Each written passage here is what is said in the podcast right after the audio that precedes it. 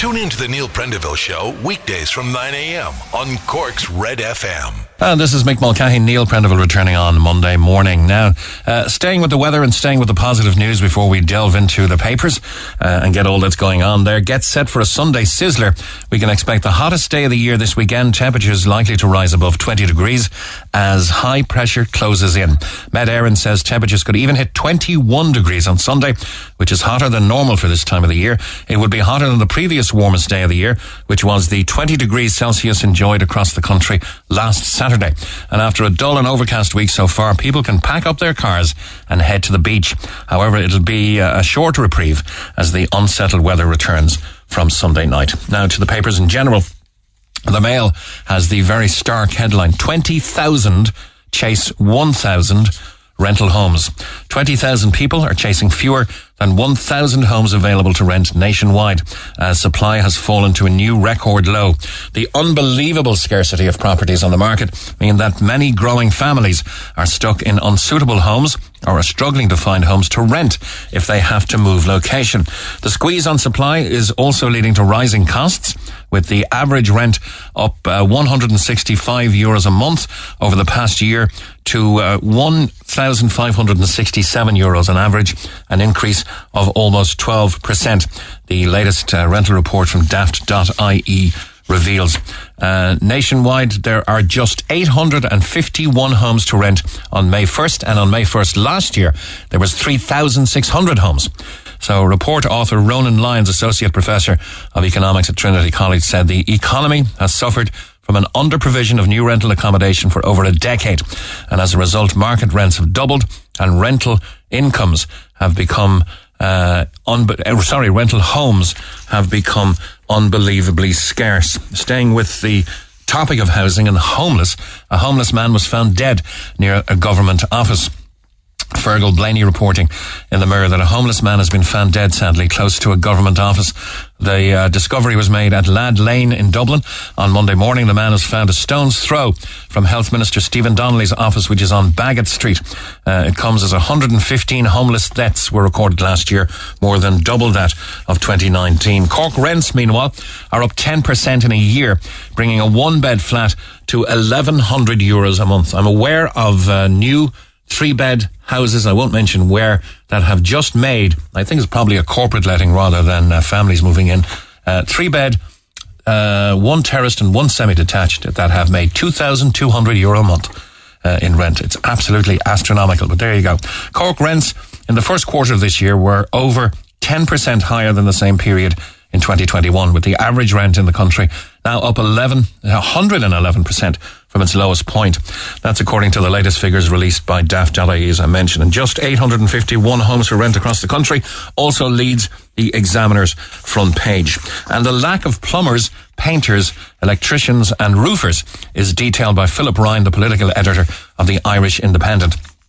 Uh, more than 50,000 construction workers are urgently needed to fill a black hole in the workforce if the government is to meet targets aimed at tackling the housing crisis. An unpublished report has identified a significant lack of electricians, plumbers, painters, and bricklayers. These workers will be required to construct the promised 33,000 homes a year by 2030, while also meeting the government's retrofitting targets. The report by training agency Solas highlights major gaps throughout the apprenticeship system that will need to be filled over the next eight years. And if you're thinking of going into construction, uh, let me give you the stark figures of uh, the big, big hole uh, and the huge demand uh, for your skills if you want to move into these areas. If you want to be a wall tiler or a floor tiler, 1,130 vacancies. A bricklayer or mason, 1,807 vacancies will be there. Uh, this is projections, of course, up to 2030. Electricians and electrical fitters, there'll be 7,038 needed. Plumbers and ventilation engineers, 7,035. A road construction worker, they'll need just 224, so they seem to be uh, well covered there. Plasterers, we're going to be short 3,515 of you. Painters and decorators, 4,530 will be needed. Construction building trades, 3,137. This is all in the uh, Independent today. Construction trade supervisor, 677. Pipe fitter, 114. Crane driver, we need 46. Construction operatives, we need 2,806. Insulation operatives, because of the uh, the new requirements for BER, I imagine, 4,555 insulation officers uh, operatives. Roofers, tilers and slaters, 1,587. Engineering support, 2,500. Carpenters and joiners, 7,352. And I didn't even know there was such a trade as this. If you want to be an air tightness technician, there will be 1,368 vacancies. Prey to moneylenders, says the Echo front page. First Communion families are targeted. Moneylenders in Cork City are cashing in on First Holy Communion season by targeting families with a child receiving the sacrament who may not have access to low cost credit. Ursula Collins, Regional Manager for Financial Advice Service MABS, told the Echo they're hearing from families who felt their only option was to succumb to ruthless moneylenders. It comes as thousands of children celebrate their communion throughout this month. She explains certain parts of the city are considered hotspots for moneylenders and illegal moneylenders are targeting areas where there are high levels of unemployment among other socio-economic factors. These are the areas where people are very vulnerable to illegal money lenders. I did not murder Santina uh, is the large headline on the front of the Sun today. All the injuries, I don't know anything. A woman accused of killing a two-year-old girl proclaimed her innocence on the stand yesterday. Karen Harrington, 37, declared, I did not murder Santina Cawley, and she told the Central Criminal Court Santina was unharmed when the toddler was left at her Cork flat in the early hours of July 5th, 2019. She said all the injuries she had, I don't know anything about. Santina also making the star today. Murder accused tells court she was unsure how toddler was killed. Olivia Kelleher reporting. A woman accused of the murder of a two-year-old girl has claimed that she did not kill the toddler and was unsure as to who was responsible for the crime. To the mirror we go, and uh, Olivia Kelleher also reporting there uh, on the same case. Santina did not cause her injuries. Do you accept only person with her was you? Said Sean Gillane at the Central Criminal Court yesterday. Uh, during cross-examination, prosecutor Sean Gillane asked uh, her to solve the mystery of what had occurred to Santina. He said Santina did not cause the injuries to herself. Do you accept the only person with her was you? And Harrington replied, no. Counsel asked, would you like to name anyone else with her?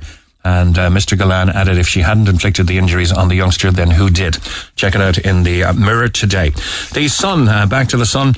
Uh, don't buy a flight until your passport lands is the call. Irish holidaymakers are being urged not to book flights until they receive their renewed passports. This is due to a major backlog being dealt with in the passport office as people scramble to get their renewals before the summer holidays. Some people are facing delays of eight weeks, it emerged last night.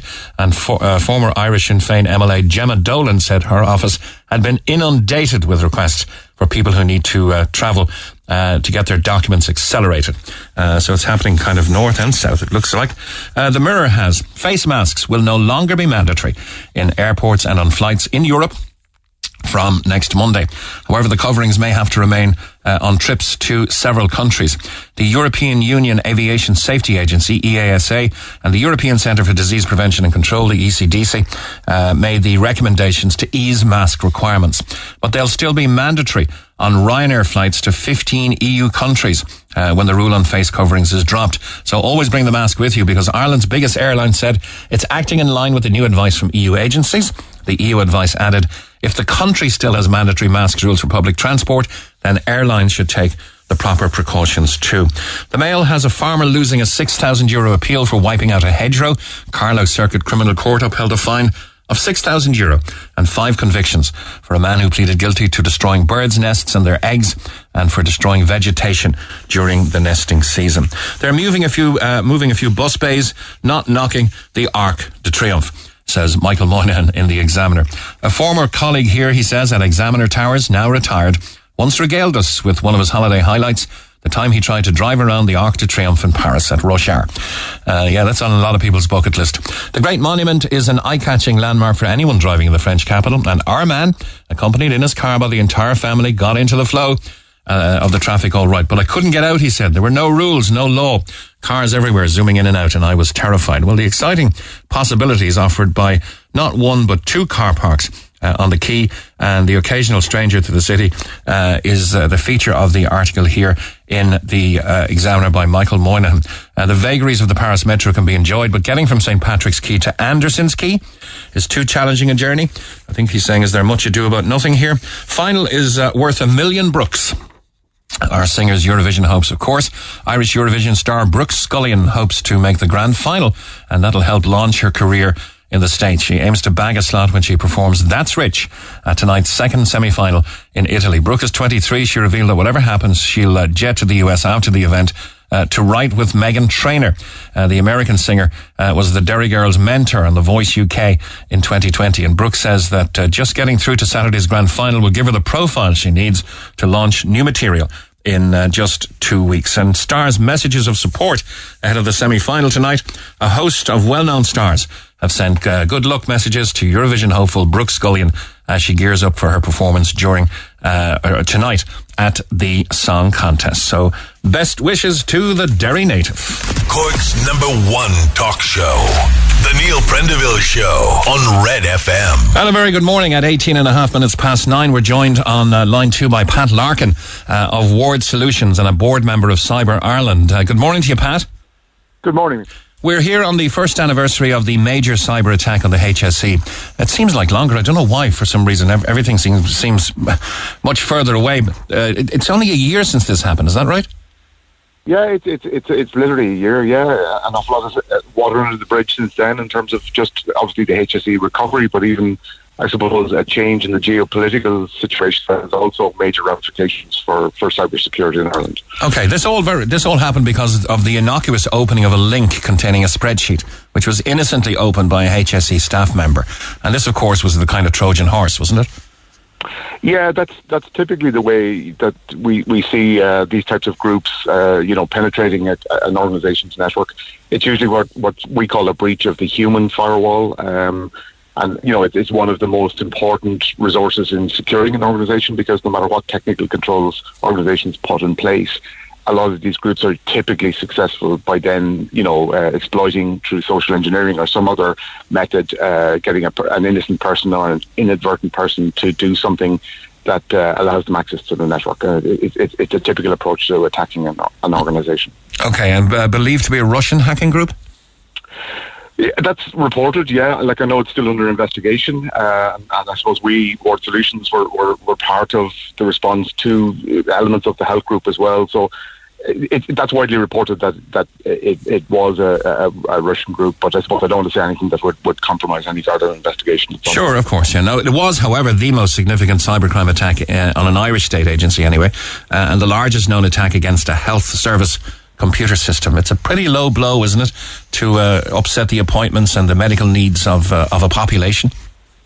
Yeah, I mean, a, a, lot of people kind of treat this or report this as kind of a, a, a financial crime. But but I, I, wrote an op-ed in the the, exa- the Irish Examiner around the time that said, you know, we we, we globally and, and politically we really need to change our, our response to this because it isn't a financial crime. It's it's you know it's a it's a very significant crime against individuals the disruption that happened to the health service, you know, you, you could only come to the conclusion that as a result of that disruption, patient outcomes uh, were significantly impacted. You know, apart from the normal health service needs, we were obviously going through a major crisis in terms of COVID that was significantly disrupted as well.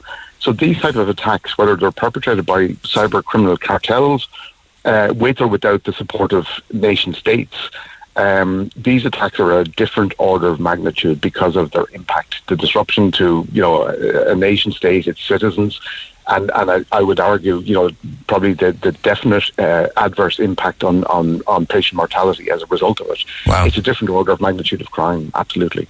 Uh, and can you comment on uh, maybe maybe even your feeling? Was there a ransom paid? I know that the uh, the release codes were were given a short time later, uh, and of course the system had to be rebuilt. Do you feel that something was given to these terrorists, cyber terrorists? I don't believe so. I mean, we can only go on what's reported. I don't believe so because I think one of the things that was obvious through this, I mean, at the time, obviously, Ireland were still on every nation state's Christmas card list at that time. I think a lot of soft power was deployed around that time through diplomatic channels, etc. Uh, and I don't believe it's a coincidence then when a lot of that soft power was deployed um, to states where this group were most likely uh, resident and, and, and, probably nurtured. Um, you know, within a reasonably short time frame, those decryption keys were, were provided. So my belief, I think, would be that that soft power had impact. I don't believe also that uh, a lot of these groups exist. You know, uh, they have their own objectives, obviously, and they, they you know raise uh, revenue from from the ransoms that they perpetrate. But they exist also at the beck and call of the nation state they're resident in to affect foreign policy. So at the time, I don't believe that um, you know, the, the attack on uh, a neutral country's uh, national health system would have been in line with the foreign policy of the state that it was most likely resident in. So I would imagine then when this software power was deployed, I think that's probably, you know, that this group's arms were probably twisted then locally to, to release the ransom keys mm. because uh, because of the adverse impact. Uh, in a lot of other cases where it's attacking, you know, healthcare systems in the United States or whatever it is, that would possibly be more in line with foreign policy and probably more in line with the objectives mm. um, of, of, of, you know, both the, the, the criminal actors and, say, the state that is nurturing them. Okay. Now, we all pick up a few words here and there from various different languages on our holidays or whatever, but you guys operate in a digital language that's way above probably 99 percent of, the population. Can you, uh, can you in any way, in layman's terms, describe the attack, uh, what, what it took out, uh, the effects of that, and how do you start building back up trust and operational capacity in the system? Sure, it's, I suppose it's called a ransomware attack typically, and, and what uh, the, the perpetrators do is by some means, like you described, they, they generate very innocuous kind of social engineering attempts. I think most citizens would experience those whether on their phone or on their laptop. You know, the the Nigerian Prince email or the win a holiday or there's loads of An Post ones at the moment and uh, and uh, yeah, uh, delivery yeah. companies. Uh, you know, you've yeah. got a package, but you've got to pay one ninety five. Don't click on them. Yeah, and, and uh, you know, you even find that they, they'll get more, much more targeted, particularly where there's much higher rewards, that they'll do a bit of reconnaissance on relationships between individuals and, and a very targeted email, you know, between Mary and Pat or whatever it is. Um, when they get that when they, when you click on that link, it typically downloads some sort of a program or something like that that then gives those organisations access into the network and deploys, you know, a payload or a, a piece of software that gives them access into the network. Typically, then those organisations spend an amount of time doing what we call reconnaissance, i.e., looking at the configuration of the network, looking at the data involved, even possibly determining whether there's cyber insurance or the organization's ability to pay, etc., etc.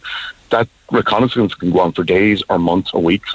Um, and then at some point they decide to act. And then the act in this case is typically they will uh, release further software that effectively encrypts the data on these systems. And it not only encrypts the data and makes it inaccessible in that, you know, you need keys to release that data, but also potentially then they extract that data so, so that they're going to have a, a, double shot at this in the sense that uh, in some cases organizations uh, need the data so they may be willing to pay uh, the ransom in order to get that data back or to get their systems back. In other cases, the threat of having that data and releasing it uh, is also further pressure to, um, to to get the organisations to pay because a lot of organisations don't want to disclose that they've been hacked because usually there's a significant amount of what you call victim blaming that goes on. So, so the organisation is blamed by its customers and by regulators, etc., etc., and it's mm. typically fined and maybe loses customers and loses revenue, etc., as well. So, what we're talking uh, about really is kind of a Mission Impossible or James Bond, and it's always, of course, visual in the movies where that green line goes across. Yeah, they're sucking all the data out of the system. Yes, yeah. I mean, in this case, you would find, you know, uh, probably clinicians and people like that reporting that, oh, hold on a second, I can't get access to the patient information system or I can't get access to the pharmacy system. So systems would gradually go down and then, you know, portions of the entire network would, would gradually go down because it doesn't just encrypt the data that's on you know, about patients, etc., etc. but encrypts in some cases perhaps the underlying operating systems and, and the directory structures, etc. So it isn't just the data; it makes the data inaccessible, but it also makes perhaps the system supporting that data inaccessible as well. So you've got frontline medical skills uh, across the board, including surgeons. Um, you know, you're going to have empty theatres. You're going to have professionals standing around twiddling their thumbs while um, you know, elective surgeries are pretty much non-existent. Every, everything now, um, everybody must be contacted uh, physically over the phone and said, "Sorry, we can't uh, fulfill your operation. We've lost all your yeah, details." And, and, and, and even you know, patients in, in hospital undergoing treatment, perhaps whose records were lost, or you know, they, they, you know, think of all the related systems. You know, pharmacies in the hospital that can't issue drugs, or we were talking to friends of ours who were pharmacies in one of the hospitals infected, and they were saying literally the tasks they were doing in order to continue to fulfill their their you know their obligation in terms of providing medication to patients was was back 40 wow. years they were involving practices for probably weeks on end that were you know unsafe 40 years ago and that's what they had to revert to in order to to treat patients that were in hospital um, and, and, and you know so, so so it's it's the impact and the stress on the healthcare system at a point of high stress anyway in terms of we know the challenges the healthcare system had, and then we know obviously on, on top of that ransomware. Uh, and that's why this is a different order of crime. And, and we absolutely, you know, you have to fight it at a number of levels. You fight it in terms of, you know, not letting these guys onto your network, preventing them. You know, you fight it in the sense of recovering and get them off your network. You fight it at a policing level to, to try and track them down.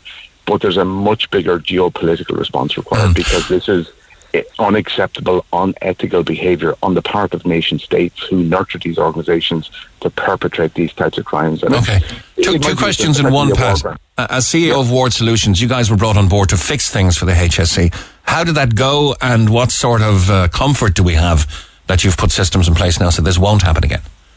Sure. Well, well, I suppose we, there was numerous responses. We were helping some parts of the. Some of our customers were individual hospital systems, so we were helping those as, as part. So, so, there was high mobilisation of obviously the National Cybersecurity Centre, the HSE itself, the government, uh, Garda, Army, etc., etc., and, and we were just part of that response. And that was a lesson that was kind of learned in terms of the multiple parts of of the industry, I suppose, that that were needed to try and respond the response was, I, I, would think, because the, the HSE at the time were in crisis mode and used to crisis management as a result of COVID 19. I would think their own crisis response process was good. You know, now there was still huge impact. There's still recovery ongoing. Uh, you know, there was a lot of disruption, etc., etc. But I think in terms of the recovery response, it was good mainly because they were already exercised in crisis response through the, the COVID 19 crisis response teams that they had in place and the relationships that they had in place with Army, with Garda, with industry, etc., etc. Um, the problem really, and this isn't just for, for health systems, are one of the most challenged systems to secure networks because they're a very diverse network with lots of transient users, um, lots of medical systems unplugged, etc., or plugged in, etc., etc., and then lots of data sharing across hospitals and health and different health agencies. So they're one of the most challenged environments to secure in any case. Um, I think the lessons learned are probably more a wake up call for Ireland in the sense that the threat we face, the fact that neutrality at the time doesn't protect us at all, and now we see how transient neutrality is in terms of you know the the, the Ukraine war, etc., etc. Mm-hmm. So I think it was a wake up call for Ireland uh, to say we have to treat cybersecurity and national security seriously. Uh, and that has resulted in some investment. Uh, my argument is not enough, but some additional investment into the National Cybersecurity Centre. I presented twice to uh, committees on, on cybersecurity, where politically uh, lots of politicians have now tried to formulate a response and a strategy for this, which is again encouraging to see, but again, we're not doing it enough or fast enough.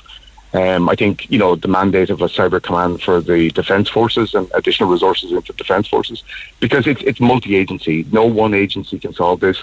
No one budget can solve this. It, it, it it's a national response and it's a global response. And internationally, there are over two million vacancies, I believe, in cybersecurity around the world. For youngsters who are listening today, who might like to take on a challenge and always be in the way of work, if you like. Uh, now, sure. I know I know there's unrelenting pressure on you guys because uh, there really is a need to be right all the time, and you fail if the attackers are right just once. Absolutely, but but I suppose then it's back to layer defence. I mean, attackers get in all the time. You know, those emails arguably getting into your inbox are effectively attackers getting in all the time. It's really what happens when they get in, how quickly you get them out, and then if they do perpetrate something, how resilient you are so that you effected recovery really quickly. You know, I mean, obviously you saw the health system had graduated recovery over time and, uh, and still recovering and costs still being incurred. So, so you, it, we always argue it's not if but when. So, so this notion that you can keep these guys out, you know, is is a, is a fallacy now. So, so what you have to do is have multi-layered defence, which is you're trying to keep the guys out you're trying to you know prevent the, the attack occurring in the first place, and that's both technical and you know people and organizational controls, etc., etc. But also then it's your response, it's your ability to detect them when they're in there. And typically, you see that on average, uh, a bad actor on a network is remains undetected for about 190 days on average, and then on average, the time to get them off your network when they're i.e., full recovery, is about 190 days. So, so almost for, for a lot of incidents, it's almost a year, you know, in terms of the the the uh, between the the original penetration of your network and the time of full recovery. Okay, and, a texter Pat has asked me to ask you why companies don't use safer operating systems like Linux. Um, all operating systems have vulnerabilities. You know, I, I, mean, again, part of the control would be to say, well, look, we're using operating systems and, and systems and software uh, and keeping it patched and keeping it up to date. But that is a huge challenge for organizations. I mean, the, you know, there are daily releases, daily vulnerabilities, and then there's what's called zero day, which is, you know, a new vulnerability, a new quality control issue from a security perspective is identified and there is no patch for it. And then, you know, the bad guys are onto that really quickly and, and they're looking to exploit that really, really quickly. Um, It'd so, be nice to bring know, it down to kind of the individual level, Pat. How can individuals on their on their PCs, on their tablets, on their phones, uh, protect their privacy, their pictures, their their banking details, um, their wallets, whatever they hold, their cards and their pay system. Uh, what what are the prudent steps to take? You have to be very suspicious of any email, even if it is purporting to come from a friend, or uh, whether it's an email or whether it's a text, you know, to, to your phones or or, um, or to your social media, WhatsApp, Facebook, etc., etc you have to be very suspicious of any requests, um, and even that kind of graduated response of just a you know an initial "How are you?" followed then by a, a sort of a strange request. So, so, very suspicious of those. If you get any requests out of slightly out of the ordinary, even you know in terms of uh, "Hi Dad, I'm on holidays," you know uh, I've I've I've lost my cards uh, I have to pay my hotel bill now. Can you transfer some money? Blah blah blah. Which is typically what we see this time of year because a fair amount of those ring true in the sense that people are on holidays, etc. That you should always not immediately respond to those. You should look to try and verify those by going back to a known, trusted alternative means of communication. So if you get that in a text or an email from a strange number, you know, typically. Uh, they, would say, "Look, I've lost my phone and my wallet. I'm ringing from you know, a friend's phone or something like that, I, I wouldn't take any action uh, associated with that. I wait until you have actual contact from the person requesting the the the, the, the kind of interaction. Um, you know, don't click or open anything that comes in in your inbox that you're vaguely suspicious of. Um, you know, there's lots of online resources to show you the typical phishing and smishing uh, characteristics that, that, that you need to be really, really careful of.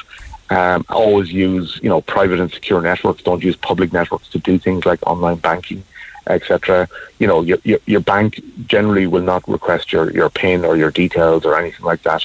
So so so be very careful and suspicious of any you know your account has been compromised. You know etc etc. And and you know rarely don't ever communicate back on the channel that, that you've got those contacts on. Always pick up the phone, go back to a known good number. You know go and research the number of AIB Bank or Bank of Ireland or whatever it is, and then ring the help centre and say, "Did you guys just contact me about my contact, my account being sure. compromised?" Okay, uh, a rewarding, challenging career awaits. Uh, what, what, are the courses that cover this? Is computer science or IT business or what? What would yeah, people be looking and, and for? There's, there's, lots of directly cyber security related courses now. MTU and Cork have a, an excellent program down there. Uh, Donna O'Shea and, and, and, all the people uh, down there, uh, an excellent course um, TUD. So, so, so there a general computer science uh, course, absolutely, and then you can you can evolve into cyber. But there's lots of cyber modules, you know, direct cyber modules as well, and and you know, they're at, at undergraduate then and at postgraduate level. There's the, the, the pressure on skills and talent is only growing in this space. You know, it's it's up to about you, you mentioned two million. That that's a slightly old figure at this stage. It's probably three and a half million, four million wow. worldwide. Vacancies around the world in this area. Yeah, like right now we have vacancies that we're trying to fill for graduates, for people with three, four, five years experience, and, and you know having to be really innovative in terms of having to, to, to try and so, so fill, those roles, and it's a constant battle. Okay. So it's it's it's an area that is dramatically underskilled. Um, and, and my argument would be not only are there should there be dedicated uh, roles in, in cybersecurity, but perhaps you know, given the threat that we're facing, given this, almost every professional course now should have a cyber module. Whether you're a soldier, whether you're a lawyer, whether you're a radio presenter, as you're as you're doing all of your courses, there should be cyber modules in it because everybody needs to be cyber safe. Wise words, Pat. And on the first anniversary of the attack on the HSE systems, uh, we thank you, Pat Larkin, CEO of Ward Solutions and board member of Cyber Ireland. Thanks for joining us. Good morning. Thank you. Good morning. Get it off your chest. Call Neil Prendeville now on 0818 104 106 Red FM. 21 minutes to 10. Hi, Mick. If you would please give this a mention. Tonight's gig for Kieran Kramer, as you've mentioned already, is fully sold out. Uh, so please don't turn up looking for tickets. But people can still donate through his uh, GoFundMe page, which has helped Kieran recover from severe spinal condition. Uh, in early September 2020, uh, Kieran had been uh, I think it was an insect bite that caused uh, all of the trouble for him. Uh, he's pretty much wheelchair bound and trying to recover from severe spinal injury. But tonight's gig, Kieran being so popular, is already sold out. So please don't turn up at the Rochestown Park Hotel looking for tickets uh, because you won't be able to get in. But you can help if you wish by donating to his GoFundMe page. Help Kieran recover from severe spinal condition. And we wish Kieran Kramer all the very best. Now, thank you for holding. PJ McNamara, good morning to you, sir. Hello, PJ.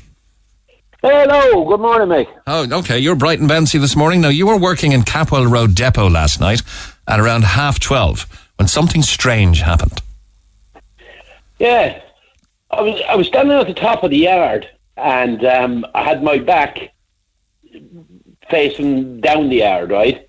Mhm. And one of the drivers pulled in and he um, he said hello to me, and I went to turn to say hello to him, and as I did, there was a huge. Well, no, when I say huge, it was would have been about the size of a, the size of a, maybe a football, give or take a couple of inches. Mm-hmm. It just zoomed straight across the sky, right? It was a, an emerald green. A- It was a glowing emerald green sphere, right? There was a bit of a break, and behind it there seemed to be a little bit of a green tail, and it just went whoosh straight across the sky. There was no sound. The yard was quiet. All the engines was turned off in the bus, and that the yard was quiet, and it just disappeared uh, over the trees. Now I've seen meteors and I've seen comets, and I'd, I'd watched the skies myself, but I've seen me. I've seen fireballs in the sky, you know, picking up and that in the atmosphere and stuff like that. I've seen it, but I've never seen anything like that before. It was the weirdest thing. And I was just wondering, did anybody else around that area or farther afield see anything like that? So a bright green orb flashed across the sky. Quite, it was quite visible yeah, now. it a, uh, all of it very visible. You couldn't miss it. It stuck out. It stuck out against the the the, the dark sky, like. But it, was, was it making any other movement but going at the same speed in the same No, direction? it or was you- in one direction, and it, it was it was going in one direction. It wasn't jumping up and down. No. so you're not making kind of you're not kind of making a and like that. UFO claim. You're saying that something flashed across the sky at great speed, which could have been a it could have been a fireball or a comet. sky, it, but it, it was green, and I mean it was it was a, it was a glowing green color, uh, like an emerald uh, color. Okay. So, so you think there was a there was a light or something in in, in the centre of it. it. It glowed that much, Okay. and like you said, there was a bit of a break, and there seemed to be a little green tail on the end of it. Now it was gone. It was gone in, in like it was gone in a matter of seconds. Okay. And in a matter of seconds. But it, it was one of the weirdest things I've ever seen. Maybe meteors and stuff can, but if it was down that low, if that was a, something that size, if it was down that low, you would have heard it break up. There would have been a bang or something to that effect. But this just whooshed straight across the sky. Could you make any estimation of, uh, as to where it would have been over or which direction from Capwell you saw it? Um, well, when the turn, it would have been my uh, my north, west, east, south, east, and south is, is not great now, but it would have went, I suppose, southeast to uh, southeast, southwest, maybe.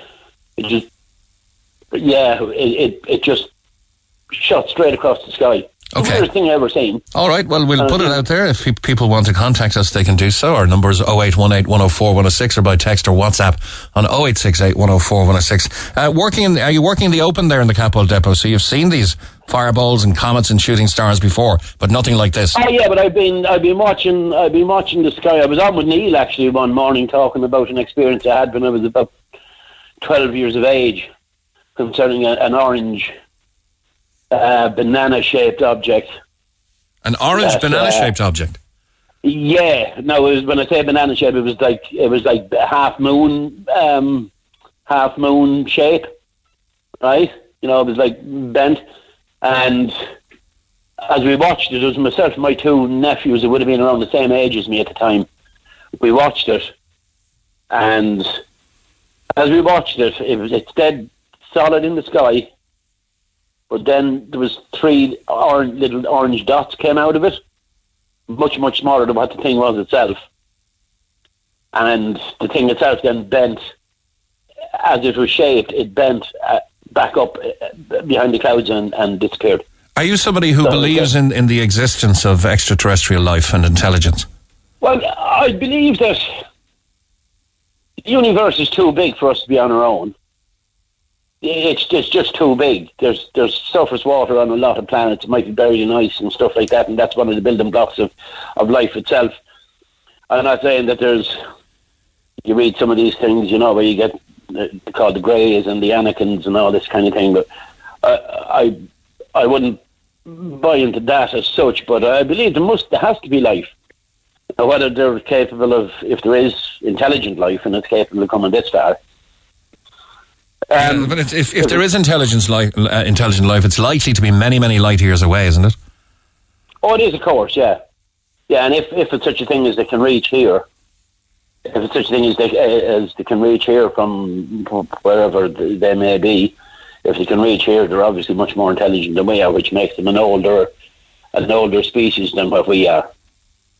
Yeah, I was listening. I was listening recently to a War of the Worlds on Spotify, uh, and I think correctly uh, voted the number one exponent of the spoken English language, Mr. Richard Burton.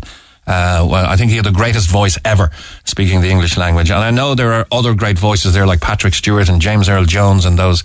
Um, but uh, that War of the Worlds, that whole Martian coming to Earth and uh, and the thing, Phil Lynott, Phil Lynott uh, is on that, uh, and many many more. Justin Hayward. Uh, if you haven't heard War of the Worlds, it, it's uh, very very much worth um, just picking it up on Spotify or something. Um, did did you know? And I'm asked by text to ask you. Uh, PJ, that the next uh, that next Tuesday, the U.S. Congress are holding the first public hearing on UFOs, and it's the first one in 50 years. That's right, yeah.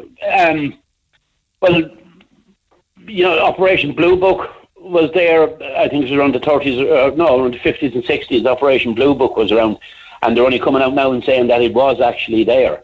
Mhm. Before that, it, it was, it was, um, uh, they, they denied the existence of it. Is, is this the, the, Um, the Roswell alien?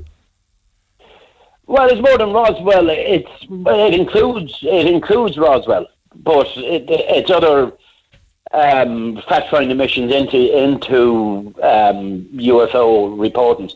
And as you've seen on on the um, on TV and and on the videos released of these tic tac objects now, like crashing into the sea and, and disappearing underneath the water and all that. So there's quite a few. that They're actually the American government are actually coming out with a lot of that stuff, dumping that stuff.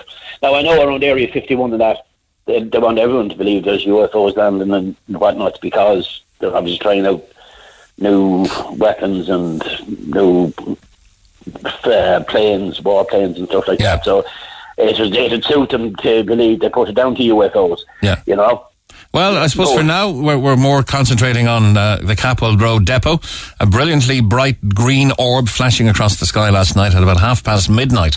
Uh, so if anyone else in the area or further afield have seen it, uh, please get in touch with us on 0818 104 106 or by text or WhatsApp 0868 104 106. PJ McNamara, thanks very much for coming on the programme this morning. Thank you very much, Mike. Have a nice day. thanks. Bye bye. Now, Now, to line two and Bye. to Marcel. Marcel, good morning. Morning. How Now, are you? I'm very good. We're bringing happy closure to a story we covered during the week. Yes, we're absolutely ecstatic. Ecstatic. An abduction of a horse. Wednesday week, she was stolen Wednesday at 10 past 6 and we located, well, the detectives and Sergeant Stephen and Sergeant Terry, um, they they located and there was an undercover cop. Um, he's gone by Spud. I'm, I don't really know this man personally, but the work they did was absolutely tremendous. I know a cop called Spud, but he's retired now. Right. Okay. I don't know. I don't know. Uh, yeah, decent skin. Maybe he, maybe he went and uh, and got reinvigorated and found the horse. But look, it's a happy ending. That horse had left a twelve-year-old absolutely distraught. Yes, she's absolutely over the moon. She she wants to be able to thank you all as well. She wants to come on and thank you all. It's it's not something that happens every day that that a, a mare like that uh, is, is stolen in broad daylight. And um, you know we we heard in that interview uh, that the mare is is it's more a family pet. The, the can't even be ridden because it's, it's it, it has some injuries or whatever. So it's just a family pet. Yeah, she's just a pet. Um, she's 20 years old and she's not rideable. She's not fit for breeding either. Um, she's. We just want her just to have a happy retirement, basically. Okay, and what uh, what can you do, if anything, to uh, ensure this won't happen again? I don't really want to say that over air, but um, she will not be going anywhere. Never again. This will not happen again. So she's been Um, looked after. She is 150% well looked after. 150%. Okay, I'm sure you'll appreciate her all the more now that she's back. The horse that went missing on Monday in Glenville now found. Uh, an undercover cop called Spud involved in the process. Uh, maybe he wanted to stay undercover and we've given away his identity now. Uh, but there's one very distraught 12 year old who's now ecstatically happy. She's absolutely over the moon. She wants to have a quick word as well. Oh, brilliant. Okay, put her on. I just want to thank everyone for helping find our mare and my school friends. Oh, fantastic. Everybody was out looking and uh, you were very, very upset. You were too upset to come on and talk a few days ago, weren't you? Yeah, I'm delighted now that we have her back and she's safe. Fabulous. You're going to spend a lot more time with her now. Yeah, we'll be down there every day with her. Oh, fantastic. Well done. We're delighted for you as well. Thanks a million, guys. Thank you so much. And we're glad Thank we, you. glad we could be of And service. we want to thank all the public as well for all their shares and comments and for people around that were handing out flyers and the local shops and extended shops. We want to thank all and each and every one of you. You don't know how much you have lifted our hearts. We'll leave it at that. Thank you so much, guys. Thank Good you. morning. Thank you. To Neil Prendeville now. 0818 104 106. Cork's Red FM. Six minutes to 10 o'clock and a text from Marie to uh, 086 8104 106. I was out with my nephew last night in the farm and we saw something flashing in the sky. It was a white light and went out in a flash. It definitely wasn't a falling star. Uh, not sure uh, what it was. And this was in Dunmanway, but not green now, but white. Uh, and that was in the Dunmanway area. Any more strange sightings in the sky last night? Please do get in touch with the program. Now, bringing closure to another story we covered during the week. Lisa is all set for Eurovision. Hi, Lisa. Good morning. How are you? Very good. Now, you got all of the clothes you needed because you were in a bit of a sweat for these clothes. I was indeed. They arrived Tuesday lunchtime. I was never so happy to see a courier in my life. And do you think we had anything to do with that or was it just coincidence? Um, I honestly don't know. I think you definitely did have, like, you know, kind of. I, I literally was. I had gotten a message saying they, I'd have them within 48 hours, but it never told me which 48 hours and from when. Yeah. So I definitely think you, you guys helped me a lot. So thank you so much for that. Okay, and the clothes important tonight because, uh, you know, if you're into Eurovision, you're into all the glamming up and all that, the clothes are important. Oh, absolutely. Have to look your best. You're travelling Our today, are in you? Our bags and flags are with us. We're going to look fabulous and we're going to go have a really, really good time and enjoy the show. You're travelling today. What's the route? Um, so we're travelling from Cork, Cork to Milan, and then the train from Milan to Turin. Oh, you're not giving yourself any time to acclimatise or anything. Straight over and straight to the Eurovision. Absolutely. We'll acclimatise tomorrow. How will we spot you on TV? Do you have any flag or anything you can? Oh, we have our Irish flags with us. You won't be able to, like, we'll be waving them like lunatics. And um, there's a certain confidence that she'll progress to the, uh, you know, to the final. You going, you guys going to be disappointed if that doesn't happen? I, I really do have hope that she will. Like, I mean, she's really improved. She's gone down really well in rehearsals. Um, yeah, we'll be a little disappointed if she doesn't because I mean we haven't been in the finals in a while, so it would be really good and it would make it extra special. But we're going to be there to celebrate either way. Yeah. Now, this, the song apparently is so much fun. I've only heard it once, uh, but they've now changed the arrangement slightly. She's changed her outfit as well. Uh, is it is it more than just an audio thing? This is a visual show more than anything else, really, isn't it? It's everything. It's about the performance. You know, it's like the, the songs go in and you can hear the, sh- the songs online, you know, way before Eurovision even hits when the countries start selecting them. They, they put them up and you can hear them. But it's about the performance on the night and that's, that's what, that's what it's about. It's about the song mostly, but it's also about the performance. So it's really important. Okay. Ladbrokes have odds of 300 to 1, by the way, for Ireland uh, to. Uh, no, is that to progress or to win? Probably to I'd say win. that's probably to win. I'd say that's probably to win. Yeah. I, Would you f- do- I don't think we're winning, but I'm hoping that we get through to the final. so does that mean you've got two sets of tickets then? One for tonight and one for the final? No, the plan for Saturday is, is they do a Eurovision Village as well, where they have big screens and you can gather together and have drinks and just watch everything as a group. So we're going to go, and it's in this park this year. So we're going to go there on Saturday night. Okay. If Ukraine wins, is that a political nod? Uh, look, I'm all for supporting Ukraine. Their song is good. There, I personally believe there are a lot of better songs out there. But if they win, that's the that's the vote of the people. Look, I know there's a panel vote, but the text vote is the one that is the game changer, and that would be the vote of all of Europe. And So your your tip to win, Lisa? See, I, I really like Norway only because the song is so fun, but there's so many other good songs. But again, I wait to see all the performances, so I'll wait and see the final tonight, and then Yeah. I'll pick my winner. All right. Well done. Uh, best of luck with the travel. Hope you get there okay, uh, and hope we can spot you on TV. Uh, heading today to Eurovision. Thanks a million, Lisa. Glad you got your Thank toes you in so time. much for all your help, and take care. Thanks a million. All the best. Bye bye. Bye. Bye. Coming up to two minutes to ten with news on the way. I'm Rory. And I'm Valerie, and you can join us for the very best in local, national, and international sport every weekend on the Big Red Bench. That's the Big Red Bench every Saturday and Sunday from 6 on Cork's Red FM. Get it off your chest. Text the Neil Prendeville Show now. 086 8104 106. Red FM. And a very good morning. This is Mick Mulcahy coming up on seven minutes past ten. And I'm joined on line two by travel expert Owen Corrie, who's always a delight to talk to. Hi, Owen. That's a good introduction. Uh, you put me in good humour for the day. Not everyone says that about me. It's great. It's great when you talk to a, a person who has a command of the subject topic. Uh, and um, I, I think, you know, as much as this uh, has been waited for, uh, the mask um, requirement on European flights and in airports being removed on Monday is a certain milestone in the in the pandemic, I suppose, in, in the two and a half years. Uh, it's about two years ago since we predicted masks would become a part of our everyday lives. Now it seems we are uh, slipping the mask.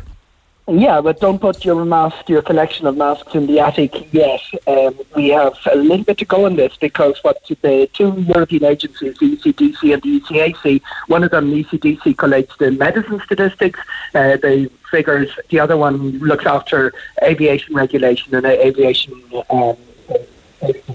So, so we can have a choice. Sorry, Owen, we're, we're, we're losing you there. Can you move, or maybe we can call you back? I will try. I will try moving. That's that's clear now. Yeah, okay. And uh, the two European agencies yesterday said that from Monday, countries can, remo- can remove the requirement for masks, but it's now back with the destinations and with the airlines. And it's quite clear it's going to be a little bit more complicated than just parking the mask. Okay, so if you're going to an airport and it's an Irish airport and you're leaving uh, from Cork, Dublin, or Shannon, or Waterford, or wherever you're leaving from, Knock maybe, uh, you don't have to wear a mask from Monday anymore.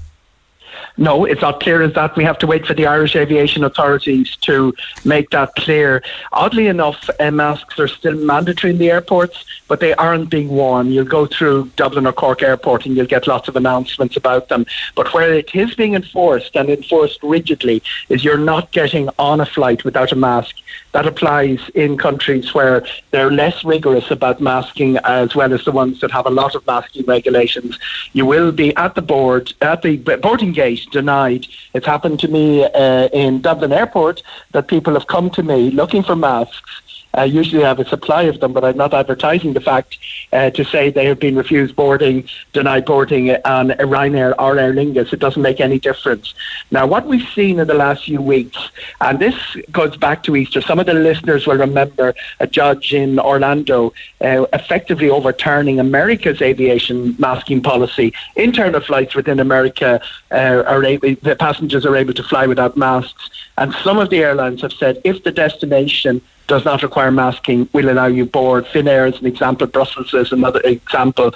But Ryanair and Aer Lingus are still enforcing masking, and this is important.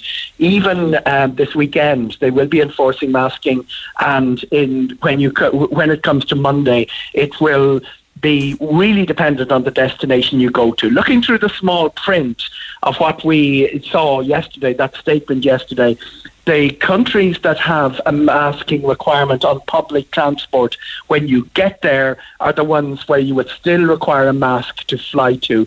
Examples of that would be Austria, Cyprus, Czech Republic, Estonia, France, Germany, Greece, Italy, Latvia, Lithuania, Luxembourg, Malta, Netherlands, Portugal, and Spain. Portugal and Spain, huge for us. They're really important destinations. So it is a case that while this isn't the uh, end, it's the beginning of the end, as the great uh, Sean O'Casey quote that was swiped by Winston Churchill goes. Uh, by the summer, I'd expect things would be a lot clearer. But really, Monday is not Liberation Day for masks on aviation yet. Okay, that's that's a, a, good term, Liberation Day. So, are you saying that if the destination is a masked destination, Ryanair and Aer Lingus will enforce masks on the flight, or only when you land?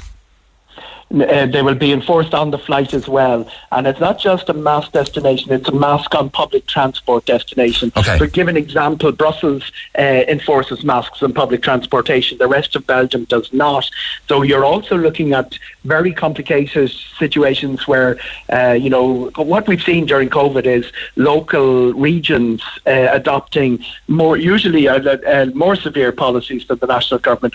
Um, and we had a situation, listeners might remember, where Tenerife had a different policy from Gran Canaria um, in terms of their COVID masking restrictions. What we'll see now is the airline following the national policy, the Reopen EU app, which is a really important app to have on your phone because it's updated most frequently of all the apps, and it's free. Uh, there are lots of people charging for information, but this is an EU initiative. Um, that's the one to keep an eye on whether you want whether you require masks when you get there. As for and if you're flying there, in theory, uh, Ryanair will allow you um, not to wear a mask on the flight. Uh, that will be implemented from Monday. I'm assured of that by Ryanair. Aer Lingus are looking for something different. They're looking for a clearer direction from the Irish government as to what our uh, policy on masking in aviation is, because Irish airlines are subject to Irish aviation authorities, not European ones. Okay, so all of this really takes account of the latest developments in the progression of the pandemic or the dying off of the pandemic, but in particular, the levels of vaccination and you would hope now the levels of naturally acquired immunity in the population. You see, it, it, we, we fly uh, like uh, once a day or fly back in a fortnight. So the cabin crew are uh, flying uh, all all day long from uh, country to country. Some of them with high levels of incidence, the uh, the data that you've just referred to. Some of them with lower levels of incidence. So the cabin crew unions, airlines are going to be looking at their staff and saying, well, if there's a general policy of dropping masks, we're not putting our staff in danger. We're not putting uh, people into even, you know, the COVID is no longer killing at the level that it did, thankfully, back in 2020. But a COVID absence can cause havoc with rostering. So, from an airline point of view, from a cabin uh, crew point of view, they will be dragging their heels, are very cautious not to remo- not to allow passengers to remove masks willy nilly. So what we see, and let's reiterate what happened yesterday, two agencies, ECDC and ACAC, said from Monday, individual countries can remove the requirement for masks, individual airlines can remove the requirement for masks, but it's back in their court, and it will be the airlines that, uh, that will decide in the end. Okay, lots of people go to the national airlines of countries.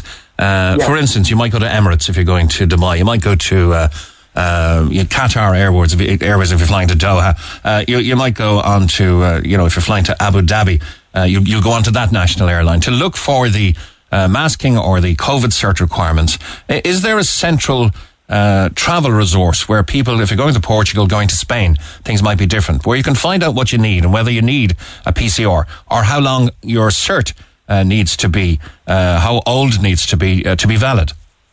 Okay, the, the best one uh, for Europe is, as I say, reopen the EU, but that only applies to the EU 27. The best one internationally is IATA, um, the international, it's sort of the FIFA of aviation. And the real problem has been since the you know since things started uh, changing and being updated that some of the websites, even the the very good uh, designated ones have been slower to pick up the information. As I say, then you're, you're very, very sound advice. Go to the national airline Um, they're usually the first to learn. Aer Lingus will be the first to learn if they, you know, at the time we had locator form restrictions in Ireland, they were the first to learn about it and put it on their website. So very good rule of thumb if you're looking at um, destina- if you're looking at a destination, go to the national airline for that destination. If there isn't a national airline, as in the case of the United States, uh, go into the individual we- uh, airline website because we have certainly since the changing of the masking regulations in America, we have different policies by the different airlines, and obviously internal flights have a different policy from international flights. Okay, here's a cheeky question: Is is Aer Lingus our national airline, or is Ryanair now? That's a good question because Ryanair are by far the market share leader. They have uh, they were about four to three four percentage points ahead of Aer Lingus in the market share out of Ireland before the pandemic. They've increased that to about eight percentage points. Headquartered uh, in Dublin as well headquartered in Dublin, and Ryan, Michael O'Leary, of course, makes uh, great. Uh, he, he's good, he, he does declare he is Ireland's national airline. Um, the Aer Lingus is privatised. There is no government ownership. It's actually owned out of Spain. So anyone who wants uh, a little bit of the jousting that goes on between Ryanair and Aer Lingus, uh, just look at the the two Twitter accounts when they go to battle every now and again, and it's good fun because they're both very cheeky. Okay. Now we've we've heard from uh, government sources that there is a massive backlog in the processing of passports. Uh, what advice do you give to people who are planning for holidays? Uh, you know, even if you're planning for June, July, August, uh, you need to be in the passport queue by now, don't you? Very much. Jump early. Now the the, the demographics or the data of passports is very interesting. The peak month is always May. Uh, historically, May is when people have, uh, you they might have booked in January, but May is when they started looking at expiry dates. And April is the second, June is the third. If you go down to December, January, very low levels really worrying. We were we were we had this problem back in December and January. There's another really worrying thing. If you're in the system and it's coming close to your takeoff date, you uh, have no facility for going into the emergency uh, system. There isn't a facility for applying uh, for an emergency meeting or an emergency interview, and that is denied to you if you're already in the system. What we've seen happen is the uh, people have been putting in their departure date and it's been the clock is wound down but a lot of people have been getting the passport right uh, probably a day before when the stress levels are running very high they are being delivered but there's a huge backlog. There's not nothing can be done to switch it on to uh, clear it very quickly. There are a couple of very important advice points though. They, uh, one of the things that are, that the pandemic created is the number of people whose passport had run out beyond five years. Now, it sounds a long time, but if you've lost three years to COVID, it isn't. And people went to apply online and found that because their previous passport has expired by five, uh, by five years, they no longer can apply online. There aren't problems applying online. Remember, it's where if you have to go through the system of uh, looking for effectively a new passport, that's where the problems are. Another the, the other major problem is newborn babies. Um, one of the things that has changed is that the children's passport is now a five-year passport, not a three-year passport. Uh, that happened uh, a couple of years ago, but that's a really big, uh, very, very important for those with families. And with a newborn baby, you do not have to wait for your PPS number before you apply. A lot of people thought that was the case. It takes a while to get the PPS number, and then it takes a long while to get your passport. As soon as the baby is born, put the passport application in, and uh, those people listening this morning who haven't yet got a PPS number for their newborn, get the passport application in now. There's a big backlog. It's going to take a while to clear it, but um, it's it, there's no quick fix for this. Really, the passport is a hugely important document. I've got lots of personal correspondence saying, "Can I travel with a newborn baby?" And without a passport, absolutely not. That's what passports are for, with child trafficking and all of that.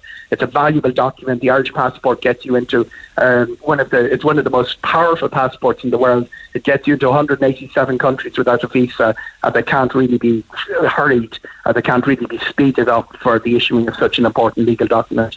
Okay, good advice there. Now, uh, in holidaying in general, on we're, we're seeing you know the cruise liners are, co- are coming back into into Cobh. Uh, the cruise industry itself is advertising heavily. Uh, the flights are full. Uh, they're not as cheap as they used to be, but the hotels here uh, as well, despite having the extended 9% VAT regime, uh, don't seem to be coming down in price. Are we pricing ourselves out of the staycation now? Bit of uh, chasing of margin going on. The biggest uh, price pressure is on car hire. It's quite, um, well, the car hire industry normally works where they buy a lot of big fleet in January, uh, sell it off at the end of the year, make a lot of profit July, August, and, and you sustain a loss sometimes through April, May. What they did was they got caught so badly in 2020 that their fleet buying is way down this year. So car hire prices is the biggest uh, single price issue uh, affecting holidays. I know people who would normally book, look at the price of a flight, then the price of the hotel, then the price of the car hire. They're looking at the price of the car hire first and uh, building their holiday around that. The hotel beds issue, there's a bit of chasing of margin because hoteliers, first of all, have the sustained losses and also they're facing the huge price increases that all of us are facing um, at, uh, for heating, home heating oil, all of that sort of thing. The um, seats were interesting because July, they, there was certainly when the uh, a very ambitious inventory went into the system, a lot of seats went into the system. There seemed to be a lot of chasing of margin for July and August. Now, I noticed that July prices have slipped down a little bit. Uh, that means that they weren't getting the prices that they that they were expecting. The way it works is computer makes a decision. If a certain number of seats haven't been sold two months in advance, a few more are released at a lower price. That's the way it works. Nobody's actually scratching their head over this. The computer is built to do that. But um, August price is still running quite high. I'm not. I'm. I'm. With such capacity in there, I would be surprised if better prices didn't show up to somewhere. Keep an eye on new destinations. Keep an eye on places. There's a couple of interesting new destinations out of Dublin, not so many out of Cork, but a few interesting destinations like Alghero and Sardinia, Nîmes in France, and uh, um, Madeira in Portugal uh, have all they're they're they're new to the system, and they're generally new to the system tends to get a, to not to attract the level of bookings, and the prices can be cost a little bit lower. The home holiday market always complains about this, but they will charge what they can get. It's it's really um, the market decides the price, and we tend to what we what tended to happen. Particularly after the shock of the global financial recession, is that Irish hotels, in particular, went after a sort of a higher end market where they we our second biggest um, inbound destination is the United States, and the level of the product uh, first of all, there was a higher end level of product uh, put into the market. So even home holiday makers will find they're you know they're paying a little bit more than they'd expect to. Um, but the second thing is that the the, the, the very more basic two star stuff, um, the stuff that would have been trendy in the 80s and 90s that is no longer trendy. Listeners will be able to name hotels, the length and breadth of country and towns that everybody used to go to in the 80s and 90s and just didn't stay with the game, didn't keep investing. We have the Ukrainian uh, refugee uh, situation taking up some of uh, quite a few of those beds. So a squeeze from both sides there. Uh, I'm not sure if we will see home holidays, um, home holiday levels at the hotel side coming down um, to the level that people, the market would like. Um, but certainly they they they have been um, they have been reporting bookings have been uh, quite strong. The big problem with hotels has been service levels and staffing. Oh, and on, on this, the first anniversary of the uh, hacking attack uh, to the HSE, is there any personal tip or hack? Uh, you know, to abuse the cliche that uh, a person can use when booking a flight. You often hear if you book a Tuesday, uh, Wednesday morning, late Tuesday night at, at half past two, uh, you, you, you get the computer dumping availability. Are there any personal hacks you can do to ensure the best fare is achieved by you? Saturday night, midnight, that's when the prices come down. About six weeks to go, the uh, computer will make a decision. Oh, we've only sold a certain percentage at this uh, higher uh, at, at, this high price. So let's uh, incentivize uh, by putting seven or eight or twenty seats in at a lower price. Sometimes you go in a minute mid- midnight, it's higher than when you go a minute past. Often you go in, it's gone up as well in the other direction. Um, that is very basic. The airlines have um, become much more sophisticated um, by the month um, with through the through the pandemic, and uh, as they're watching how the return to flying comes. So it's not really easy. It's like trying to beat the bookie. Um, it's not that easy to uh, to work out uh, a way of getting a few bob off your flight.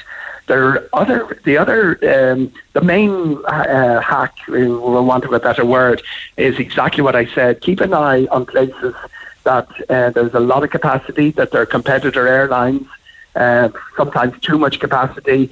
Uh, Croatia is an example. We have new routes into Croatia this year. Croatia hit with the double whammy. They're very dependent on the Russian market. None of those Russians are coming, so the beds will be freed up by the absence of Russians and the extra capacity out of Ireland will give you a little bit of leeway there. And new routes, um, as I say, Yeah. places like Alghero and Madeira, And Sardinia. they're all things to watch. Our most popular routes, I suppose, are once again the Canaries, south of Spain, Portuguese Algarve. Without a doubt, Malaga, Faro. Um, is it interesting? Uh, Spain books stronger than Portugal, um, and that's quite an, one of the more interesting things that's happened this year. Um, it might all rectify itself July, August. Um, certainly big with families, um, uh, but the trunk routes.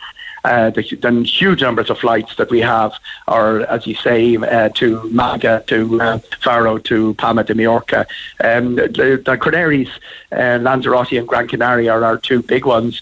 Um, internationally, if you travel, if you look at the stats going into the Gran Canaria, uh, going into uh, Canary Islands, Gran Canaria is the number one market for almost every uh, country except Ireland. Lanzarote is the number one for Ireland. It's a particular love affair we have with them.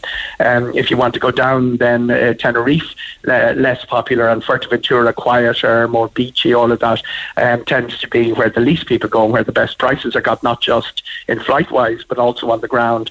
Um, but as I say, um, Greece an interesting one as well. That's uh, that's showing up quite well in the bookings this year. They do what they do very well. They're very good at the family market, and we have a couple of new routes into Greece. Okay, uh, I've got a text that says, uh, I go to Portugal now. It's a little more expensive, but the food is by far superior to what we get uh, as standard fare in Spain. Will that be correct?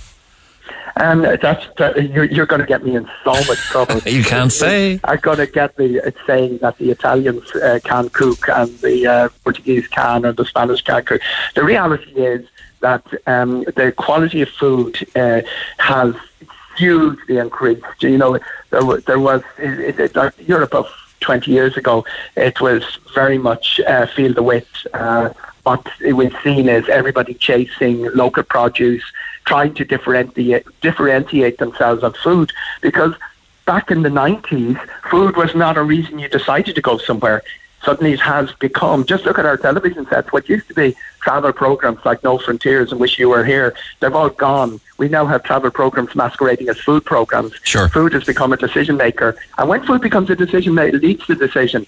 You've got this amazing um, inventiveness, and there's no shortage of farmers and uh, wine producers and olive growers and all of that around you in Portugal and Spain in a way that you don't get in more northern European uh, destinations. The other really important thing is hugely uh, famous regions for their food, and uh, you, you, you've instance Portugal, the Alentejo region in, in Portugal is has by far the best food, the best wine. Although Porto, uh, Douro Valley will compete with that, but they are the region that get the least uh, tourists, and they have, as a result, the best uh, price, uh, best accommodation for prices. And of course, the Portuguese road system, a bit like our road system, uh, got huge investment, so it no longer takes uh, six hours to drive um, to Across the Algarve, yeah. It's down to down to one and a half. You know. Fin- finally, Eoghan Corry, travel expert, because we're, we're talking for quite a long time now. What's the situation in Dublin Airport? What are the queues down to? Because a lot of people will be leaving, even Cork people, a lot of them will be going long haul or going on their holidays from Dublin Airport. The, the queue times are brilliant. They're excellent at the moment, but don't count on them. Uh, you're talking five, ten minutes to get through security queues today. They, it can still slide up to an hour. The reason it can slide up to an hour is COVID absences and rostering is a nightmare because they're already short-staffed.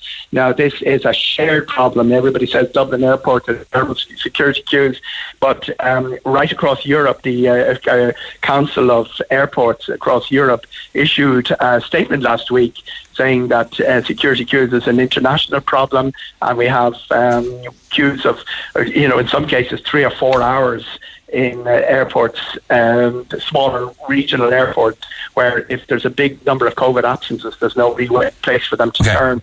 So it is a big problem. It's not gone away. It's fine at the moment, but don't count on All right. So the four hour, three hour, four hour waits in Dublin Airport are over now.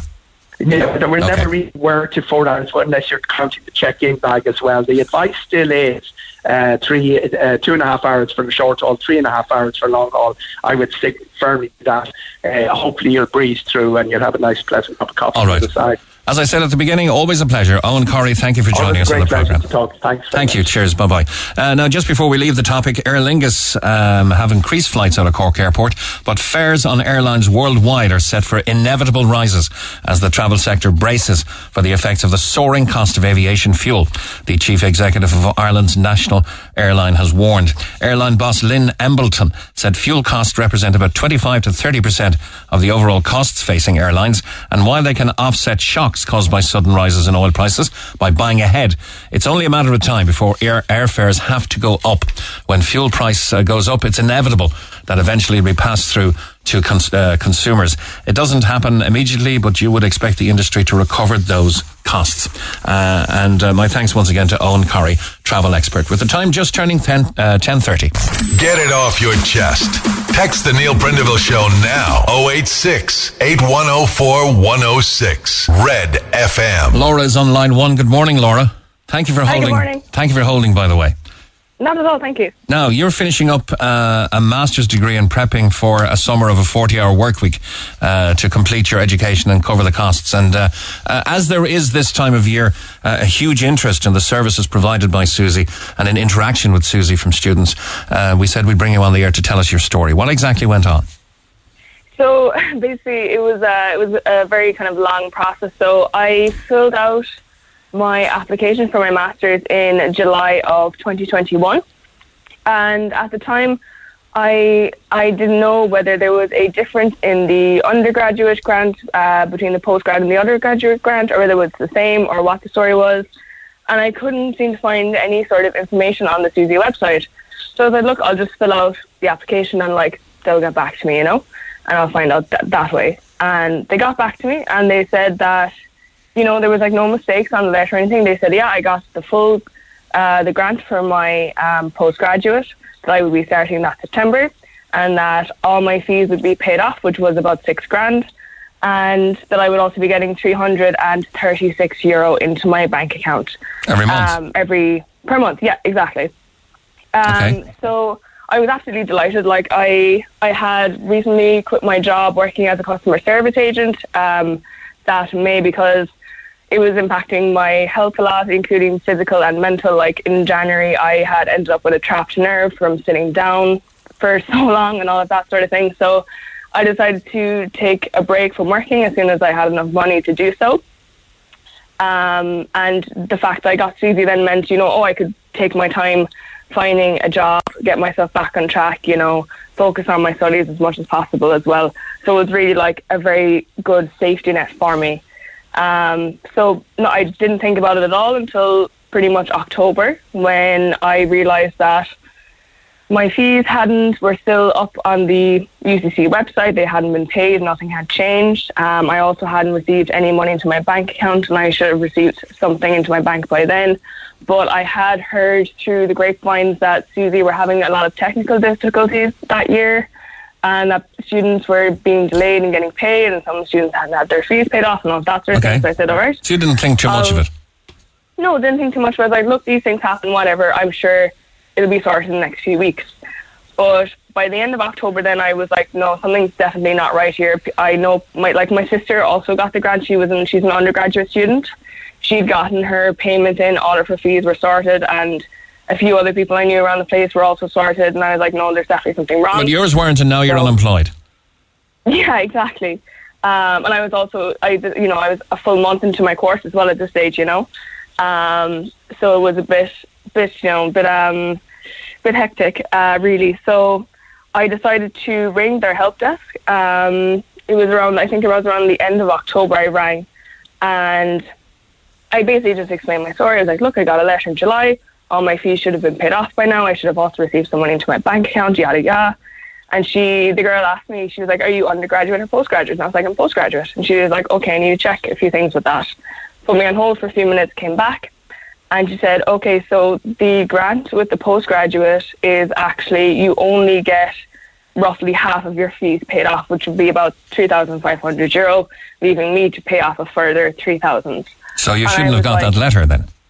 Yeah, I was like, but I got a letter in July stating very much the opposite that all of my fees paid off, and you know I'd be getting money into my bank. Like I was like, I would never have taken, I would never have started this course without that. You know, if I knew that I was only getting three thousand five hundred euro, I would have taken another year off and worked for another year so I could fully pay off all the fees without any worries. And I said that to her, and she was like, okay, look, all I can do is send off an internal review, and you'll be sent a letter in a few weeks. So I was like, okay, that's fine. Um, we ended the call there, and I think it was about about ten days later or something. We got a letter asking for further documentation from my parents. So there was a big rush to kind of get that sorted as quickly as possible. We managed to get all the documents that were needed.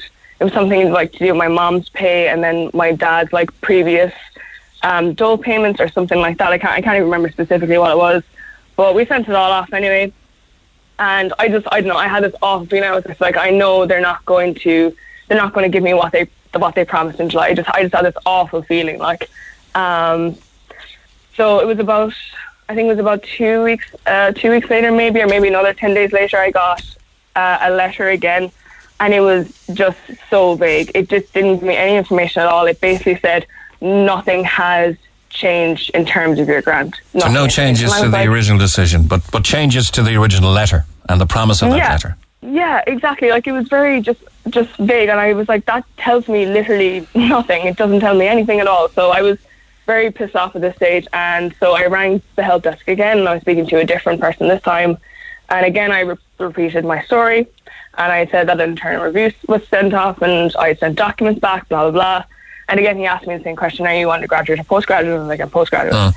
And again, he went off, checked with a supervisor, came back, said the exact same thing the previous girl had said to me. And he was like, look, the grant for the postgraduate is just at 3,500 euro. And like, I was, I was raging and I was on the verge of tears and I was like, look, this is an absolute joke. Like, it, this was, you know, this was November now at this stage, maybe even coming into December. Like, and you know, I that's basically halfway through my course. I still had no job. I was, I was really struggling to, I like, I'd been applying for jobs all along, but either I wasn't hearing back from people or my interviews were unsuccessful. I was just having very bad luck in finding a job, so I was very stressed out. And he said, "Look, I understand your situation." He was like, "Look, I would." He, oh, sorry, there's more to that. It gets worse. Um, he was like, "Look, I can see here that you were actually sent the wrong letter in July, and that a corrected letter stating that you're only eligible to receive the 3,500 euros should have been sent, but it never was." And I was just completely, honestly, in shock when I heard that. I was like, what kind of carelessness and just absolute incompetence is that? Like, you know, leaving, giving students like the complete wrong information and then leaving them in debt, you know, four or five months later, which I just thought was ridiculous. So he said, look, I would highly encourage you to fill out a formal complaint. He showed me how to do it. He was very helpful. Um, so I did that. I, I wrote out a big complaint, um, sent it off to SUSI via their um, email address. And you know, I got like a case number and stuff about 24 hours later, so that it was being reviewed. So they're, they're going to call it a technical error, aren't they? they they didn't even say they just said it was an error in the end. They didn't even specify what kind of an error it was. They were just like like they sent me they sent me a reply and it was very like they they started their reply with being like um oh here's a link to information about the postgraduate grant which I thought was very kind of patronizing to be honest. Um, it seems like it almost seemed like an automatic email that was sent out rather than someone actually dealing with my case, but it was it was hard to tell. And then the next part of the email, they were just like, um, "We've we reviewed your application, and there was an error, and the wrong letter was sent out. We apologise for the inconvenience." Okay, but now now you're committed to your course. You are Yeah. you- you're duty bound this to pay was- the fees. December now. How, how, how did you manage without a job? To, I, I assume you didn't drop out and that you paid the fees or got got the money somehow, did you? No, so I like I was lucky enough. Like I live with my boyfriend. He was working full time at the time, so he was able to help me out with like the bills and stuff like that. In terms of the fees, like UCC hadn't actually contacted me about late fees or anything like that, but the fees were just there waiting to be paid on the kind of uh, on the admin side. So I said, like, I was talking to my parents about this um, because obviously they were very, con- very concerned. I was like, look, I'm going to wait until UCC contact me. I'm not paying anything until UCC contact me. Um, so Christmas rolled around, that was fine, and then January rolled around. Like I, I had saved up my own money from working previously, so I still had some savings in my account to, to get me by on a daily basis. Um, and again, my boyfriend was helping me out with fees, so I was I was very lucky in that regard that I had that support. If I hadn't had that support, it would have been a very different story altogether. I probably would have ended up dropping out of the course and moving back home and finding a job at home, you know. Um, so January rolled around then, and I was getting I got an email from UCC saying that if I didn't pay my fees by a certain time, um, I would lose access to the library and blah blah blah. So I was like, okay, grant. Now now I'll take action. So luckily, my parents were able to draw out a loan for me and they provided me with the funds that they they drew about three grand, and I had about eight hundred ish euro myself saved up still. Um, so I was able to gradually pay off the fees. I was in contact um, with the fees office in UCC, and uh, they were able to kind of give me an extension on paying the fees until late March. So I was able to take my time. Once again, I was still applying for jobs, was still being very unsuccessful in my job hunt. So, but at least you know I had that loan in my in my bank account from my parents, which I was very fortunate to have. Like, okay, so you're, um, you're still in UCC, yeah?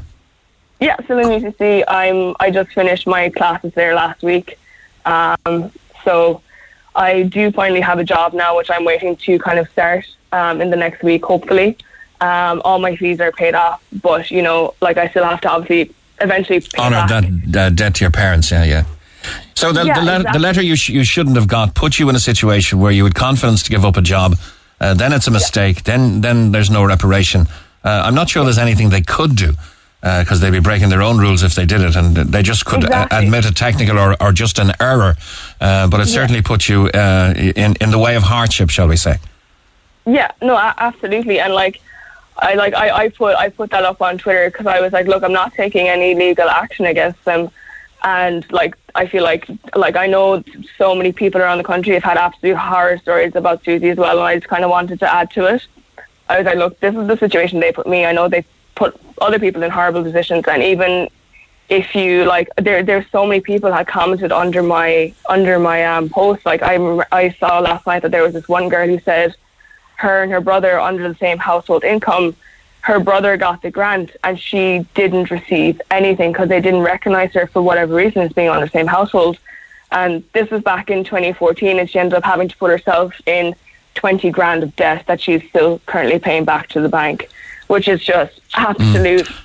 That's a horror story. I think, I think you know, in, the, in the interest of balance, we have to recognise uh, the good work that SUSI does and the fact that it is a conduit for, for, for many people to access yeah. third level education whose parents can't afford to pay for or borrow for those courses. Of course, like in like uh, when I, I remember when I started in, in in my first year of college in my undergraduate, I had no problem with with anything to do with SUSI. It was perfectly fine, very smooth sailing. I was very pissed off with him when I was in second year because my nan had passed away when I was in my leaving cert, and um, the will only came through when I was in second year college, and of course, because that came through into my parents' account, we were over the threshold, and I didn't get any SUSI okay. at all. So I was I was stuck. I like I, I thank God I had worked. I'd been working um, with Fexco for like uh, two years at that stage, and I was able to continue working with them Friday, Saturday, Sunday. But like, you know, being college four days a week full time, and then having to work nine to five Friday, Saturday, Sunday back. Like, and I work. I worked like I'm from Cahersiveen down in South Kerry. Like, so I had to travel from Cork to Kerry every weekend not to work and then come back to college like so it was very stressful and, and when you were finally unleashed upon the world uh, Laura? what, what, what, what, to the employment opportunities of the world? What will you be a master's in? So I'll actually be, I'm doing a master's in women's studies, which doesn't really technically qualify me for anything. Um, but you know, I, I went to college because I wanted to study something that I liked and that I, I just, I just love learning. So I really wanted to study something that I loved. And my, my career, I guess if you want to call it, is kind of customer service based. Um, like I worked with Fexco under Aer Lingus and Musgraves uh, I worked for Aer Lingus for three years and Musgraves for a year. And now I have a job with the HSE work, working as a receptionist and an administrator across uh, two hospitals here in Cork City. So, okay. like, there's absolutely there's opportunities out there for me, regardless of what my degree is, you know. Um, and it's, it's it's been a subject of tension sometimes in my family where it's like, what are you going to do? You know, you your this degree is useless to you and all this kind of stuff. And I'm like, well, that's that's fine. Like, I don't need my like people. So there's there's people I know who have you know medical degrees and they're not using them. You know, Mm-hmm. like it doesn't really matter at, at this day and age what your degree is. You can use it if you want. Sure. You cannot use it. There's I, other I, I think all's well that will end well in the end anyway, Laura. Uh, and uh, I'm, I'm sorry for your experience with SUSI and that you got that letter uh, that led you to such hardship. And uh, you got the apology, but, but uh, they didn't really make up for the fact that uh, they told you we were getting the full grant. Uh, no, and, and you're kind of getting half of it. to make up for anything. yeah, we've contacted SUSI as well, and, and uh, in recognising the uh, you know the enormous amount of good work they do, and in the interest of balance, we're awaiting a reply from them as well. Okay. Good to know. Good to know. Thank you Okay. for that. Thanks, Laura. Thank you very much. Thank you for talking to me. Bye bye Thanks. now. Cheers. Okay. Text from PJ. Hi, Mick. Great to hear you back on the air again. Commiserations on the rising airline costs. Thankfully, I booked my trip to Amsterdam to celebrate the end of my exams, and I'll be getting even higher than the fares. Talk to Neil Prendeville now. 0818 104 106. Cork's Red FM. Just turning 10 to 11, there's reports of a collision on the Glasheen Road near Flannery's Bar. Emergency services are en route. to take care on approach there. Uh, there's a bit of a dip in the hill there, both sides. So take care on approach. Maybe avoid the area if you can for the next half hour or so. But reports of a collision on the Glasheen Road near Flannery's with emergency services en route. Now, everyone is like everyone else, yet everyone is different. In general, everyone wants to be liked. Everyone wants to fit in and be happy in themselves. Everybody wants a good job to be successful and to get on with their life, whether that's in the home, in social circles, uh, or, but more so, I suppose, in the workplace. However, everybody is not everybody. And at times, the very differences that make us unique can also be a challenge. Now, I'm joined online too by Work with Pride professional uh, business network member Damien O'Halloran. Uh, good morning, Damien. You're Good the morning, chair. How are you? Good. It's Mick. Actually, you're the you're the chairperson, are you? I am. I am. Um, I'm the chairperson of the Work with Pride um, Business Network, and I'm also a board member of the Cork Pride Festival. So this is an LGBT plus community, uh, and you're kind of doing is it kind of a LinkedIn for for members? Yeah, exactly. Um, so I suppose today, yeah, we're absolutely thrilled to be able to launch the network. Um, the official launch is tonight in the River Lee Hotel, which is completely sold out. Um, but essentially, what we're doing is we're launching the Professional Business Network, and it's an LGBT plus individual to individual um, network to allow people essentially to connect on a on a professional basis.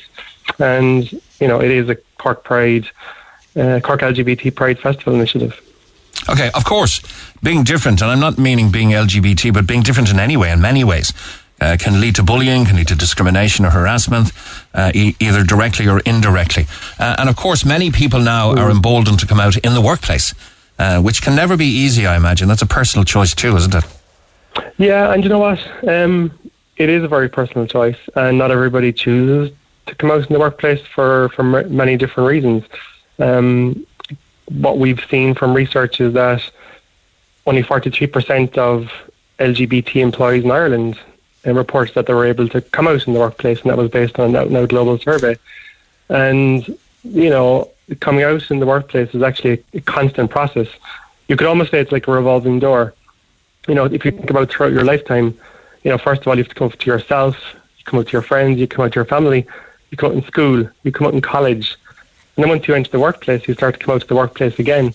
And again, research has actually shown that LGBT plus people um, have to come out in the workplace at least once a week to new colleagues, new team members, new customers, new clients. It can be pretty exhausting, right?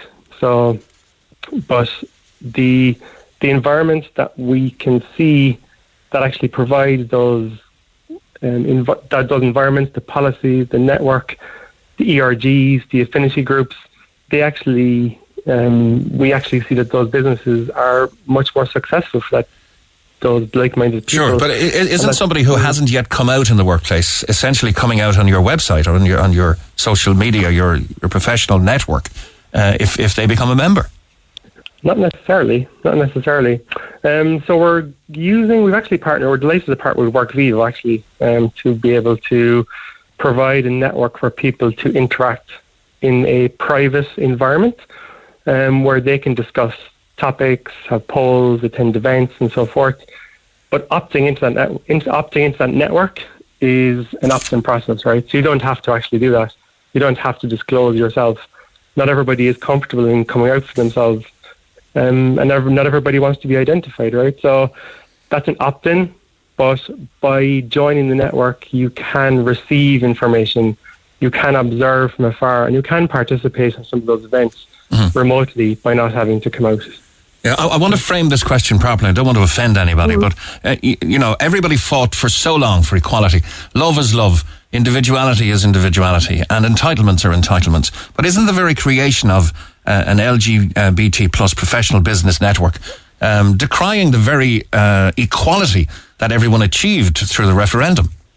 Mm, it's a great point. I think um, you can look at that in terms of a men's shed. You can look at it in terms of a women's golf society, for example.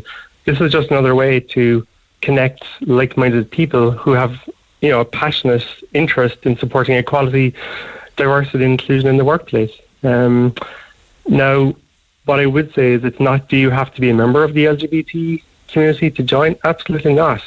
What we know is that allies will probably make up a heavy proportion of our members. Sure. So, so yeah, absolutely not. You know, and I think any person who actively promotes and aspires to the, you know, the advancement of culture through inclusion, you know, be it intentional, positive, or otherwise, is a benefit to human progress. Uh, Okay, whole. so so will, will there be, for instance, an employer section where ABC Limited can declare that they are uh, very uh, open and and friendly to all persuasions? Uh, you know, a, as a company, that that we employ uh, a regime that is open and welcoming to all. Yeah, and I think that's important. I think that's important. When you think about um, interviews that perhaps we have done in the past, as, as, a, as a hiring manager myself, the tables turned, right? And if you think about the employees that are coming into the workplace right now, it's no longer a case of, you know, why should, uh, why sh- you know, why why you as an employee, what makes you stand out, and why are you the best employee employee that I should hire? What we're seeing right now is employees, the Gen Z and so forth, are asking, why should I come work for you? What are some of the policies in place that make you an attractive uh, employer of choice? I mean, tell me about some of the things that you have in place, be it employee resource groups or so forth. So, Okay. Uh, fi- fi- finally, because I, ha- I have to go to news, uh, how can people find you online? What's the URL? What's the title of the site? Absolutely. So it's a work work pride. Uh, so the, The phone broke down there. Say that again, please. It's a work with pride. Dot ie. Workwithpride.ie. Okay, thanks very much. Workwithpride.ie. And that's Damien O'Halloran. Thank you, Damien. Thanks so much. Cheers. Thanks. Bye bye. Reports of a collision once again on the Glasheen Road near Flannery's and the Cork to Macroom Road between Farran and Ovens remains closed as well. Expect delays with diversions in place. There are delays also on uh, diverted routes via Aherla. Hey, it's Dave. Join me weekdays from 4 for Dave Max Drive, where I'll help get you home or give you a little lift at home. Big hits, loads of fun features, and traffic info. What more could you need? Join me weekdays from 4. Dave Max Drive. 104 to 106 Red FM. This is the Neil Prendeville Show. And I'm joined on the line now by two redoubtable ladies. On line one, we have Eilish O'Carroll. Good morning, Eilish. Long time no see. Good morning. How are you? Mick? Uh, not too bad at all, girl. And on line two, the redoubtable Mary Byrne. Hi, Mary. Hiya, sweetheart. How's it going? Oh, very good. Now, you two ladies are coming together for a play under the directorship of uh, the brilliant Richard Mansworth. And it's a kind of a play on words, really, for the Samuel Beckett play, Waiting for Godot. Uh, I assume you g- girls are going to be eating cake because it's called Waiting for Gateau. We, we're going to be eating cake and we're going to be eating uh, Maltesers and the whole lot. Okay. It's it's running at the moment in, in Port if anyone's in that area. There are no definite dates for Cork yet. But Richard Mansworth tells me that you will be definitely coming back down to Leeside with this play. yes, That's correct. The We're plan is, yeah. Sorry. Sorry, go ahead, Mary. Yeah. No, the plan is to put it on tour if, if we get a, the reaction we're hoping we're going to get. So hopefully we will be on tour and we'll be travelling all over Ireland, the whole lot. Please God, after Christmas. Okay, and it's nice working together. Eilish, um, you, you of course have been on stage for many, many years now. Uh, of course, as an integral part of Mrs. Brown's Boys and being Winnie McGoogan. Yes, and it's lovely to be back on stage, and it's lovely to be doing something different, Mick. You know, I mean, I love Winnie McGoogan. Don't get me wrong, um, and and I love her character. But it's nice to be working with Mary. We get on like a house on fire. Two Dublin women, same sense of humour, um, and we're having we're having such fun. So yeah, Okay. lovely to be back. Mary, you'll, you'll know that I was never a fan of the the formula, the formulaic uh, talent shows by which you emerged, and of course you are uh, you, you you are basically the person who uh, came from. It's kind of a rags to riches story musically because your talent was only allowed to shine through because of the mechanics of such a show. Whereas generally there's only one winner. You became a winner really in the people's hearts in uh, becoming a finalist in X Factor.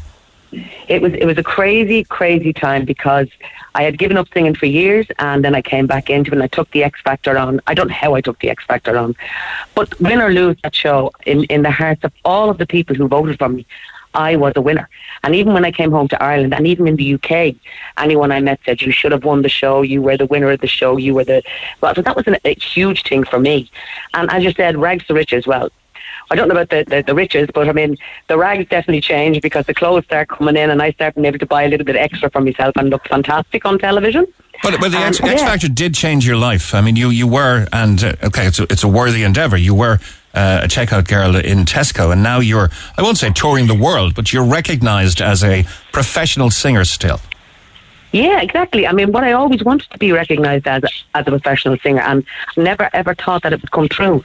So yes, the X Factor did change my life, and I have to say, the X Factor gave me the confidence that I had needed for a long, long time. And as a young girl, I never had confidence, and it's only now that I have the confidence to say, yes, I can sing. I am a singer. And now I'm actually doing a bit of acting, which is even better again. And I wouldn't have been doing that if it hadn't been for the X Factor. So it did change my life tremendously. Okay. I Eileen, your your story is somewhat different. Of course, I knew you in the difficult times. Uh, you know, Yes, when you when, when you were touring to half empty houses, uh, and and no one really ever stood uh, understood Brendan's vision uh, for what for what could be. I, I was I was in one of the. The video release, uh, you know, the, the the older the older ones, Yeah. and, and then the cult, collection they are. They're a cult collection, definitely, the old videos, yeah. And, and then so, somebody, I think it was somebody who was involved with, with the writing of Only Fools and Horses or the production of that, uh, came along and said, you know, it's, it's kind of like a, a washing line. You don't have to have X character in the show every, every time, but just put them in every second time or whatever. And eventually uh, it caught on. You, you guys cho- chose to uh, produce it all in Glasgow. And, and of course, the rest is history. One of the most endearing and enduring comedies of all time now. Yes, and I mean it. You know, sometimes I still have to pinch myself, uh, Nick. You know, uh, at the success of it all. Um, you know, because you did know us in, in, in the old days, and you did see us perform in front of half, you know, maybe half a dozen people at times. And you know, the the, the, ironic part of that story is that we're it was the same play that we're doing on on the in the series. Yeah, it's, So the, you it's the same characters. Uh, the it's the same family, the same family members. It's the same stage crew. Same format, yeah, yeah, and and now they love it. Now, thank God they love it. I think it's absolutely wonderful.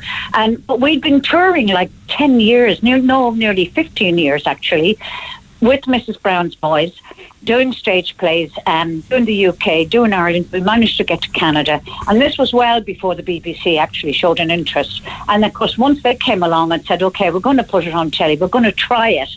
And I remember Brendan saying to me, listen, we're going to get the pilot, but we're not going to go further than that. It's not going to go past first base because you know what the English are like. They'll go, oh, we don't like the language. um, so he was shocked. We were all shocked when they said, okay, we want to do six episodes. And when the six episodes, the first episode went out, there was an outcry of, how could you put this on television? That's not why I'm paying my license and so on and so forth. But by the third week, they had so many demands for it. And in Ireland in particular, we were then, we, we got an audience bigger than the, the Late Late Show on the third episode. So it was, you know, we knew we had a success story going there. Whether you like it or you hate it, Mick, it's the majority of people love it.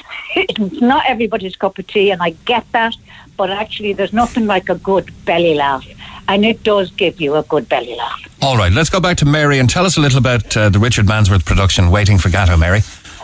Uh, well, Richard is a young man, only starting out, and he's an up and coming, I think, an up and coming producer in his own right. He's 21 years of age, and he's decided that he wants to go into plays, and he's put a, put on this play called Waiting for Gatto. Now, it's about a group of people who have a lot of issues, who come to this club not so much to lose weight, with the hope of losing weight, but unfortunately, the Kit Kats keep getting in the way.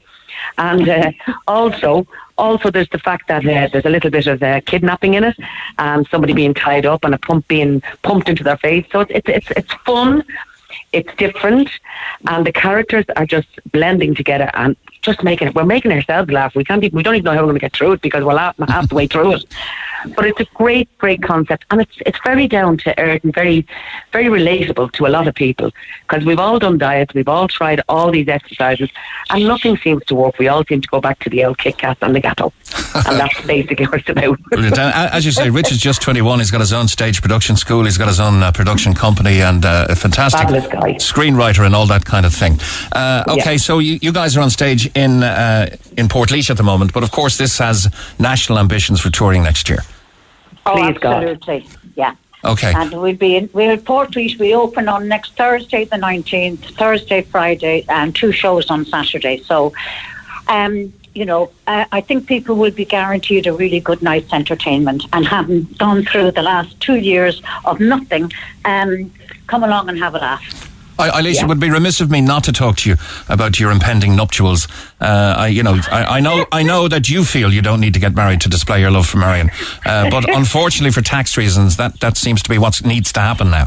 Well, you know, you know, I love the newspapers dearly. I really do love journalists, but they do have a way of twisting your words.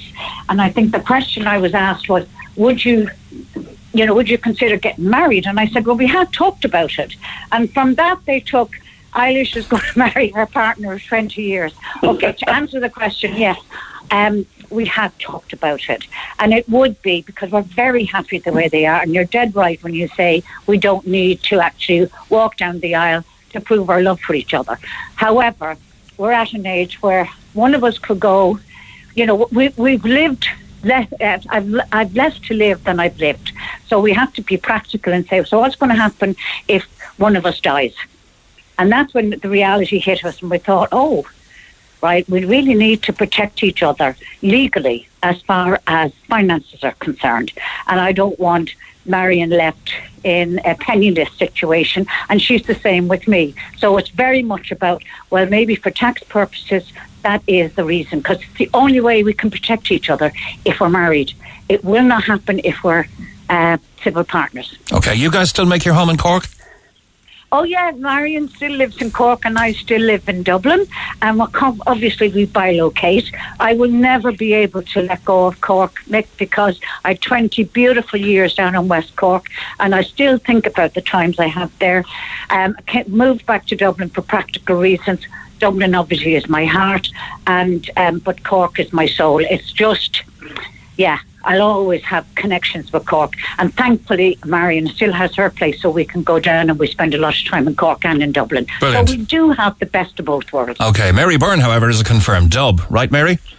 Definitely, definitely. Born and reared in the area, born in the front bedroom of 26 Gilmore Drive, travel the world, and I always come back to where my heart and soul is, and that's Ballyfermot, ah. Dublin. Oh, Ballyfermot. Uh, Mary and Eilish, uh, people can see you on stage together, which will be a treat, I imagine. Uh, only at the moment in Portlaoise. Uh, Mary, where can people see you singing and uh, see the delights of your uh, very, very powerful voice? Have you any tour coming up or any shows? We have a couple of shows coming up, but they're kind of spread out all over the place, and I don't have the actual dates with me now, Mick, because my manager is not here to give me the pack of dates. but uh, yeah, people will find out. They go onto my my um, my Facebook. Uh, Mary Byrne official. They will find that out, and, and they'll be able to come and see me, and hopefully we'll get to meet them and have a laugh. Because everyone that follows me, I have to say, the love I've got is incredible from the people of Ireland. Incredible. Thank you all so much. And I've seen you blasting it out to great effect in Tenerife as well, serenading Daniel O'Donnell on St. Patrick's Day and everything. Daniel O'Donnell is one of, you know what? There was years when I kind of could not get Daniel. Everybody was saying, "Oh, Daniel's a great," and I was saying, "Oh God."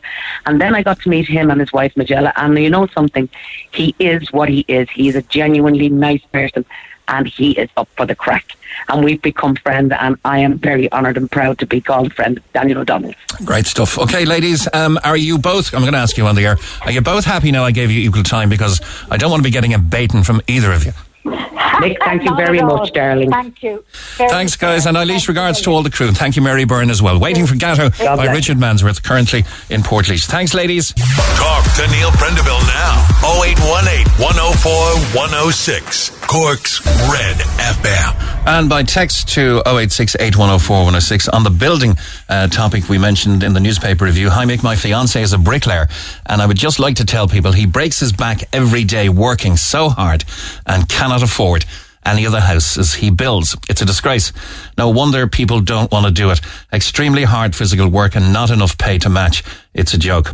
On the National Maternity Hospital, hi Mick, I'm getting very sick of hearing about this proposed National Maternity Hospital and Catholic bashing. Yesterday we had complaints about the prayer at the opening of the Doyle. Also, we embrace every other faith, uh, faith yet, uh, yet Catholic bashing seems to be a new trend. When will it end? Uh, regards, says Anthony, who's a regular texter to the programme. Uh, hello, this is uh, directed to Neil Prendeville. Hello, Neil. I just wanted to text you to say a huge thank you. I won a three night hotel break in the Blue Haven Hotel last Christmas on your show. We're back only since yesterday, and we also brought our 10 year old daughter, and the hotel included her in the offer very, very kindly. We had a brilliant time and great memories. Kinsale has lovely food and friendly people. Uh, we'll be back, and thanks again. I don't have a name on that, but they won on this program and were royally treated by those at the Blue Haven Hotel in Kinsale. Margaret's on line three. Good morning, Margaret.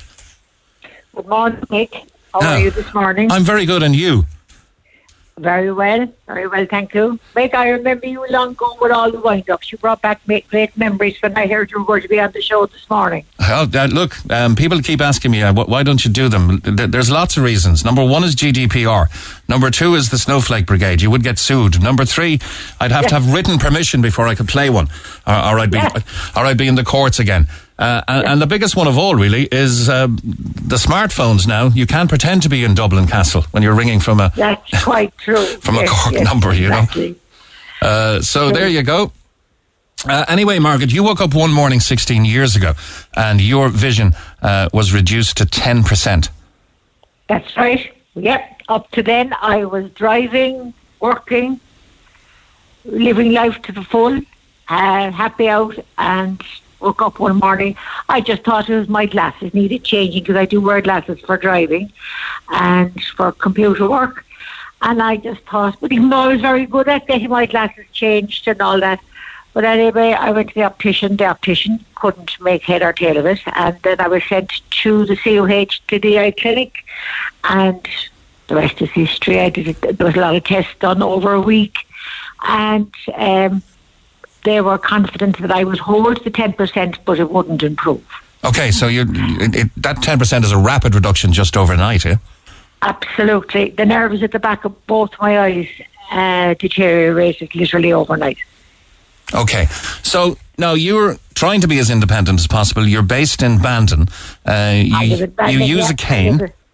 I do. I use a long white cane. Yes, Okay, what, what percentage of your vision do you have left now, if any? I have about nine. 9% left. Yeah. So things are very, very blurry. Uh, the word I use really is foggy. Okay. Foggy. Uh, foggy. Just for example, I was at Imelda May the other night. A friend of mine brought me to Meldon Oh, fair Bay, play to you. and I love Imelda May, but like eh, I was sitting only four seats from the front, but still, I she was only like a little shadow on the stage. Okay. You know, just to put it in perspective. But you know, she, it was still just fantastic to be able to get to these places. All right. You know that's you know that life isn't just for just existing anymore. But like that now, she was just a blower on the stage. But you still enjoyed the gig, did you? Oh, absolutely, yeah, absolutely. Okay. Now you go often to the CUH for appointments for your eyes, and you like to go to Wilton Shopping Centre afterwards sometimes. You kind of need the help of others, though, do you? I do because, um, you know, as a child, you were told to look at the green man to help you cross the road. But I can't see the green man. You were told to look up at, to look at the green man to get across the road safely. But I can't see the green man. Now, and if there's nobody else there with me, that you know, when they move, I I move as well. But if there is nobody there, there is no sound, there's no audio signals, so I can't cross the road. And it's the traffic lights outside CUH, one of the largest hospitals in Munster, and I have to take, uh, even if I wasn't going shopping, if I was getting the bus home, I have to cross the road to get the bus home to Bandon. So I have to wait for somebody to come. Only, only that very recently, an elderly gentleman arrived uh, with two crutches, and he said, "I'll wait for you now, and I'll make sure you get across the road." Such a kind gentleman. Okay, but you're depending on the kindness of others. Because if, if you, abs- yeah, Absolutely, absolutely. And if um, I I have to I have to wait. I've often had that have had to change my plans and get a bus into town to get the bus home because I couldn't cross the road. Okay, but at, at 9% sight, I, I, I salute that you're going to concerts, you're going to Wilton Shopping Centre, you're getting up to the CUH, you're getting on buses. But there is a big problem because if you want to go to the Wilton Shopping Centre after your visit uh, for your eyes to the CUH, uh, there's a very, very busy road there, traffic going in both directions, and of course, traffic pulling in as well uh, to the hospital and turning right down to the A&E. What's the problem with the traffic lights uh, at the CUH? There is no audio signal. There is no beep. If I could hear when the lights turn uh, green for the pedestrians, when the green man comes on, and if there is a beep, I know then I can cross the road. But if there is no beep, I don't know if the lights are still red, orange, green. I don't know because there's so many different lanes of traffic. And You would imagine that at- such a centre of excellence medically, uh, a, a bit of thought would have been given to the traffic lights to say we are going to have visually impaired people visiting this hospital. This is an absolute necessity at these traffic lights. Um, it's I'm at my wits' end. I literally am at my wits' end because um, I have to rely on others. Uh, it's just to me, it seems a simple task. Is it just a flick of a switch? Is it financial? What is it? I just don't know. A lot of the lights, traffic lights in around the city, are audible have au- have audio signals, but the main one in the whole city, there is none, and there hasn't been any there for a long, long time. Well, thank you for bringing it to our attention. It's something I wouldn't have known. Now, you're advocating, uh, along with the NCBI, the National Council for the Blind in Ireland. Now, what, what these guys do essentially is enabling people who are blind or vision impaired to travel safely and independently. It's a big part uh, of what they do. And, and surely their pressure must have, uh, must have put some pressure on the powers that be to get those uh, signals upgraded to, to sound signals. We have written to. Um, we have written to county councillors, city councillors, county manager, city manager last October. We've written to every single one of them. I'm a member of the advocacy network in the south under the, uh, with NCBI, and some have uh, replied saying they'll see what they can do, and more have just ignored. But you, you know, when you become visually impaired, uh, you have to learn new skills with your disability to, to gain your independence because it's gone completely. And it, all these learning these new skills help you to be able to go on the bus, to be able to go into to the shopping centre, who, by the way, are fantastic over there in the shopping centre. They see me coming with a long white cane. You know, the, people are fantastic to help as much as possible. But So if you walk uh, into a shop, they'll kind of ask you, what can I help you with? What exactly are you looking for? Oh yeah, do you, absolutely, yeah, absolutely. Because I can't see colours or anything like that, but they're absolutely fantastic. You know, I wouldn't name any shop individually or coffee Mm-hmm. shop, but but they're fantastic. Any other issues facing the blind and visually impaired? What about silent cars now? E-scooters? E-scooters, they're allowed to go on the footpath. They're allowed to go on the footpath. There's no speed limit, and the government haven't included not putting them on footpaths under their new legislation.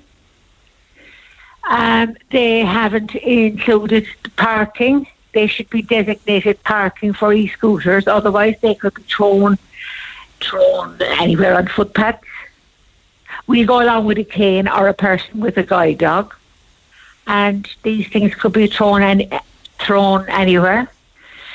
But uh, in other countries, make in other countries, all, all this has been passed by legislation. So Ireland should get into it now before they start doing their legislation, before they make the legislation. There's no age limit on on a, a person using an e-scooter. A young young person can use it. There is um, no age limit. So not only the visually impaired, but the people people on a wheelchair. You know, it is it is uh, it is across the board, really. Okay, well, Margaret, uh, you, you're claiming your independence as best you can, and we salute you for that. And thank you for coming on the air. And uh, the question needs to be asked: What is the financial cost uh, of, of putting the audible signals into the lights between the Wilton Shopping Centre and the CUH? Why hasn't it been done? If NCBI and yourself are advocating Yeah. for it so strongly, if the uh, you know the the top level contacts have been made. Uh, I know. I, I believe it's a it's a private company, and you know that's outsourced for the for the traffic lights now. Uh, so maybe they could come back with a timeline or a costing, or uh, maybe City Hall has to uh, sanction that cost. I don't know. Uh, but thank you for highlighting the fact that it's needed. Uh, and now that you've highlighted it, let's hope it comes about. Thank you, Mick. Thank you very can much. say, Mick, Mick, can I just say, just a, on a on a personal note, just a huge thank you to everybody that has helped me over the past sixteen years to help me become independent and to make my life not just an existence. Thank you, every, thank you, everybody. Oh, And well thank said. you, Mick, for having me on. Thank, Thank- you, Mick. Thanks, Margaret. I, thank, I wonder, do we have a Roosters Piri Piri voucher that we could uh, we could send to Margaret? If not, we'll organise one. We're going to get you a Roosters Piri Piri voucher. So uh, on your next trip to Douglas or Blackpool, you'll be able to go in and. Oh, or, and thank you so much. Thank you. Oh, thank you're, you're a no nonsense woman, Margaret, and we, and we appreciate that. And thank you for coming on. Thank you so much. Cheers. Thank you. Bye bye. Thank you, Mick. Thank Thanks. you. Bye bye. Let's go to line two. Liam, good morning. Good morning, Mick. How are you? I'm good. Too many traffic lights, you're saying.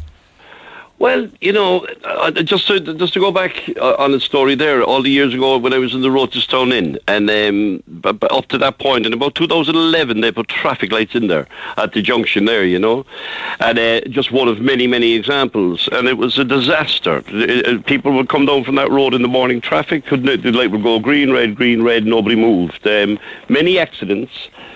And um, and then at the moment, all you see then for, for the last I don't know how many years, it's the bane on everybody's life that drives around Cork. There's traffic lights just popping up left, right, and centre. Even estates aren't even finished. Housing estates aren't even finished. They've got traffic lights before there's anything else there, you know.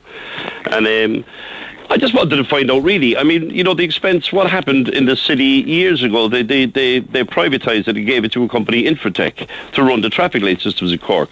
Now, obviously, they're a business, and it's up to them to, to sell more of what of their product, and so and maintain more of their product. So, traffic lights at every single junction. The one, the, the most annoying one for a lot of people down Glanmire Way would be on on probably our oldest roundabout in Cork, down the end of Tivoli and stuck traffic lights in there. It worked perfectly for 30 years, you know, and um, it's just gone beyond a joke. The suburbs are destroyed with traffic lights, you know, the likes of Midleton, huge big uh, areas there. All the new bypasses waste of time because of traffic lights. They could have been roundabouts.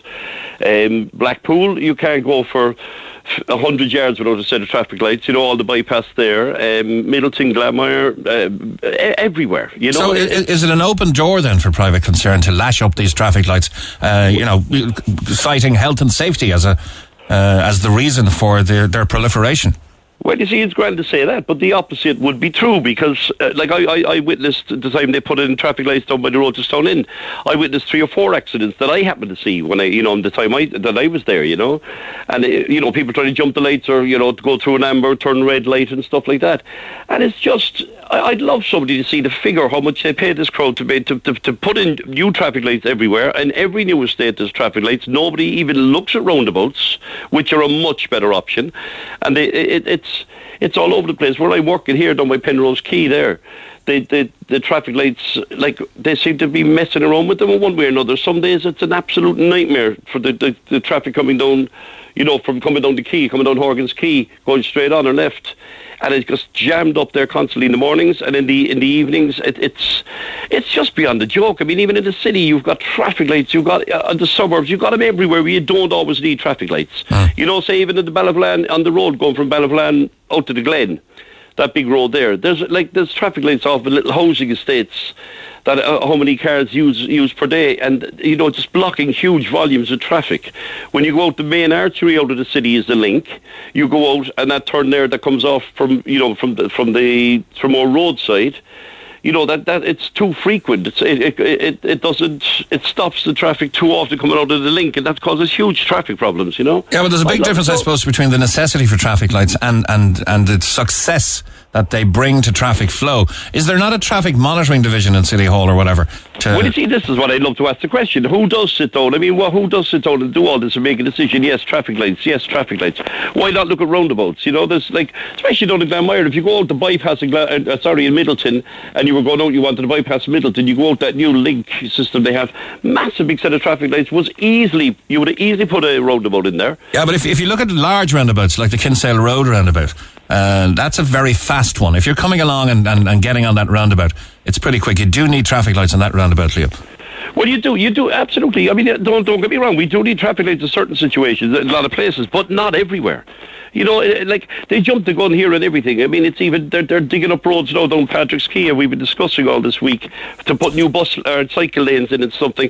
They're doing all this cycle lane stuff. It's a joke. I mean, our public transport is shocking in Cork. Know, what I'd like If an answer had- to actually is, is when you come out of the tunnel either way, if you're heading down towards Midleton or if you're coming in the other way through the tunnel and heading towards Rochestown, uh, these 60 mile an hour and 80 mile uh, kilometre an hour signs, and there's no roadworks going on whatsoever. It's the same motorway that was 120 a year ago. That's right. Uh, and, and for, for a long time, there was a speed van there catching people. Absolutely, sure. That's that's the whole thing. They will always think they're uh, uh, on, on a good place to catch people, you know. But it just has to be all relooked. I mean, eh, the traffic. I mean, every every every listener here inside their car will, will agree with me. It's begun beyond the joke trying to get across the city and, and, and rush hour certainly.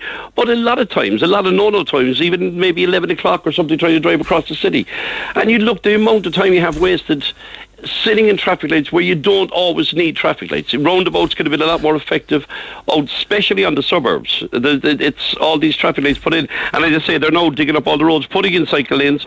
They're jumping the gun by five years till we have a decent public transport system, till we have something like the Luas, which could easily operate a sort of a system in the middle of Patrick Street, even a one-way big monorail system that goes down the quay, that goes out the middle of the Link Road.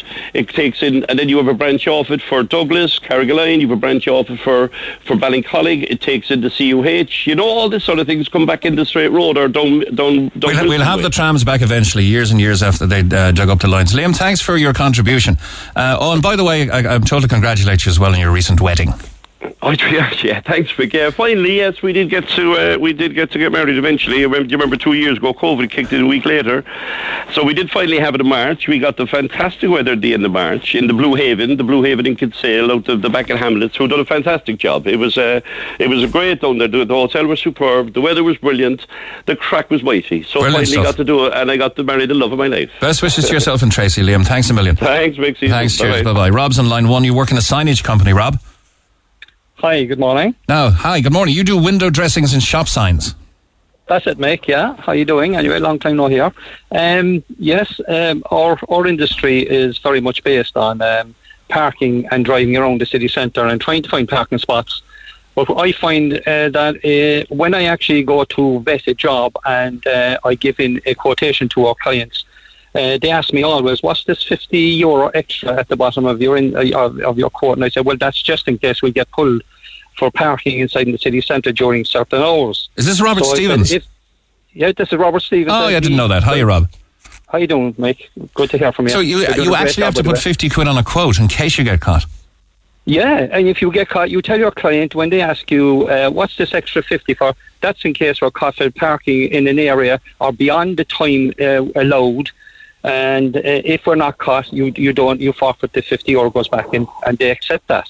Because I find as a business person, it's becoming harder and harder to give a good quote for any work that we have to um, uh, take on board in, in the city centre during uh, daylight hours, particularly daylight hours.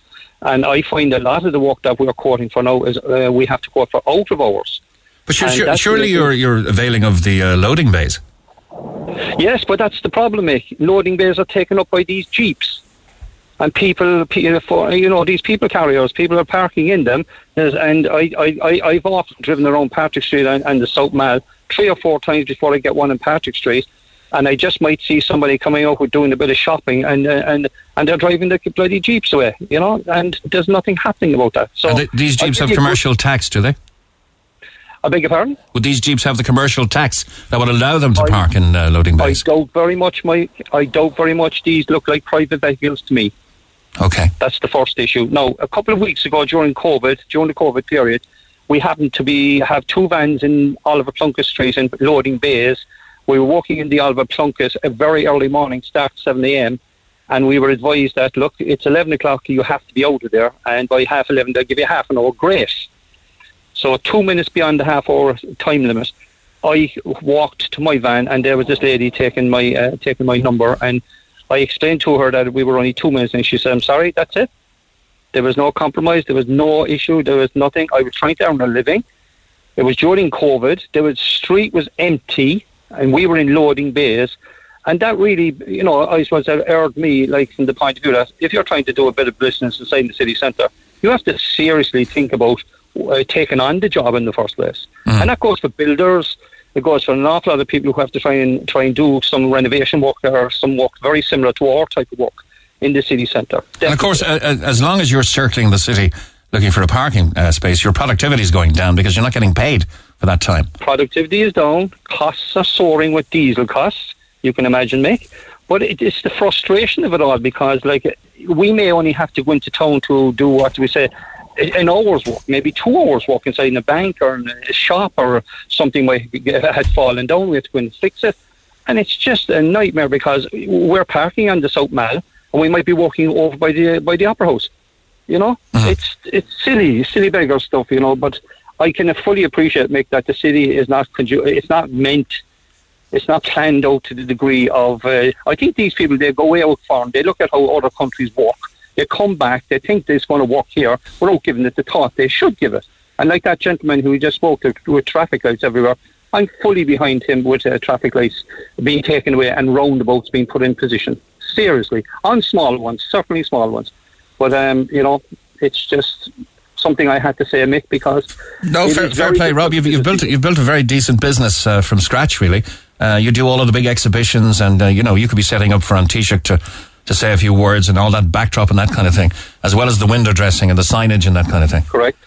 That that is correct, and it, it's very much kind of a in and out as quickly. It's like Pearl Harbor. You've got to get in quick and get out fast, you know. And it's sometimes it definitely is adding to the costs of business people trying to get work done in the city centre. And equally, people would look at the environment of where they're going to work and they say, "Listen, lads, this ain't worth this because there's too much manhandling, there's too much of this, there's too much of that," and they might turn around and says, "I'm sorry, we can't do the job because it's not worth their while." Yeah. Okay. Rob, Robert Stevens, thanks a million, and best of luck with Stevens. Is, is it Stevens Display Solutions or Stevens Displays or? No Stevens Display Solutions, Mick. And um, listen, great to hear you back on the radio. So good. Thanks a million, Rob. Mick. Thanks. You're all the best. Bye bye. That's Rob, Robert Stevens there. Uh, Joel is online too. Good morning, Joel. Morning, uh, Mick. How are you? No, you went to the Marina Market, yeah? Uh, yeah, we were. Um, me and my family went down to the Marina Market there on Sunday. Um, that was our first time there in a while, like. But uh, yeah, it's a good day out. You know, it's and just you know, it's great to support local Cork business. You know, but um, the traffic situation down there and the parking is absolutely outrageous. Um, like we arrived, and I parked close enough to the entrance of the actual market itself. There was a small car park where the warehouse of the market is, and that is usually if you don't get there very early, it's it's, It's full, yeah. It's going to be full. Uh. So anyway, we parked outside the the gate, you know, and well, we we spent about an hour and a half at the marina market, got something to eat, got, got a walk in by the marina with the, the children. We came back then to find at least twelve cars uh, clamped on both sides um, where the port is, you know. Okay, so that, this is close to the uh, the quayside entrance to the Marina Market. Quayside entrance to the Marina Market, yeah.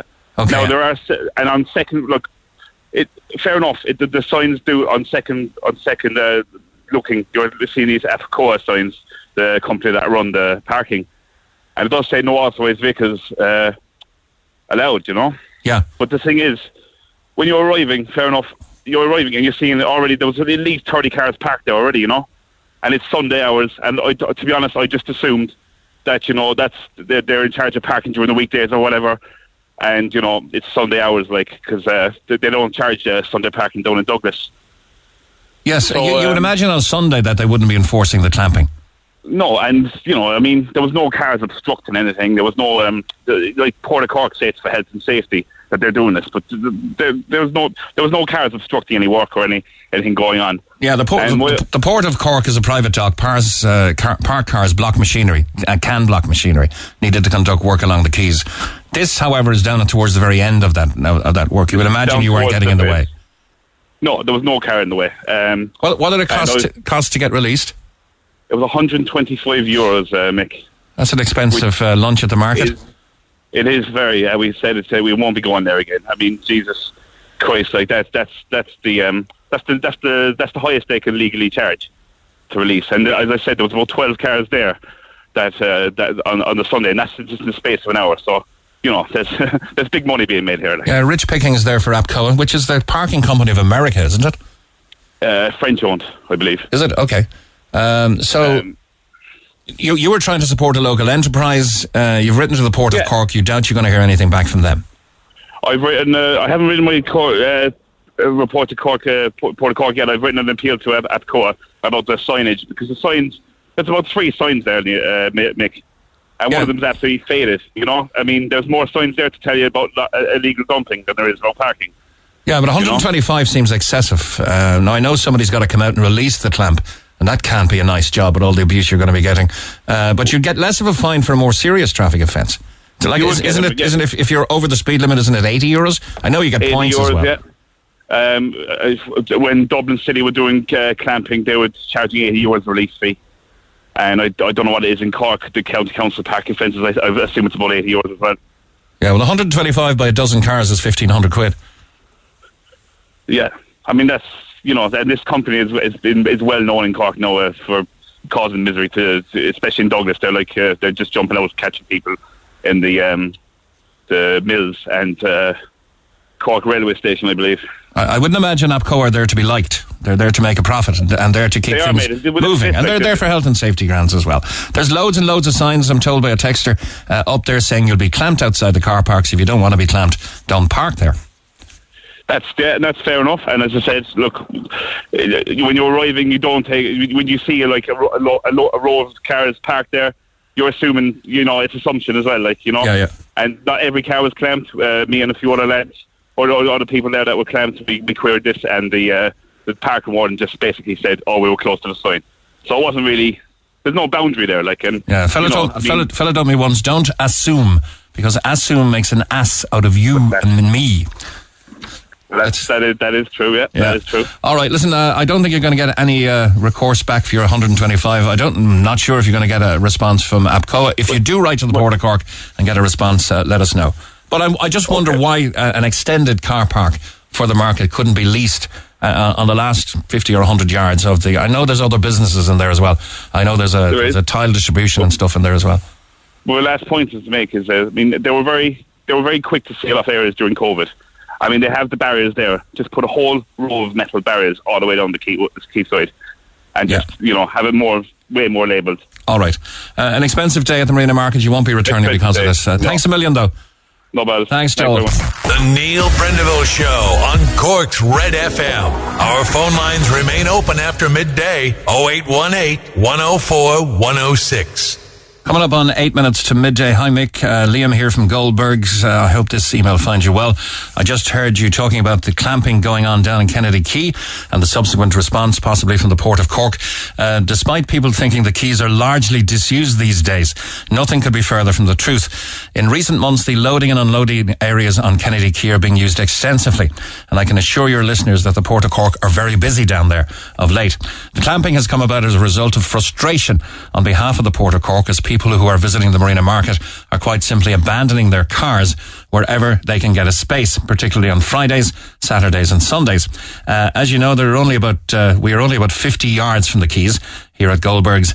And every day there are many dozens of trucks loading and unloading. In fact, it's the busiest I've seen the docks in the eight years we are trading here. Things were a little different during lockdown. As you know, our customers took full advantage of the open space when the sun came out this time last year, but things are back to pre-COVID life now and people need to realise that the Port of Cork workspace is private property and should be treated as such. For the purpose of clarity, if you look at the photo I sent you, which was taken this morning with the river on the left, uh, the Port of Cork uh, own approximately 40% of the road surface from the edge of the water inwards.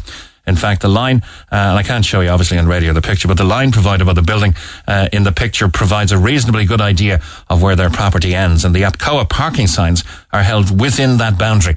The areas in the middle and the entire area on the right of the picture, which we'll possibly put up on our social media, are city council property, and people can safely park there at any time outside of pay parking hours without the risk of a ticket or a clamp.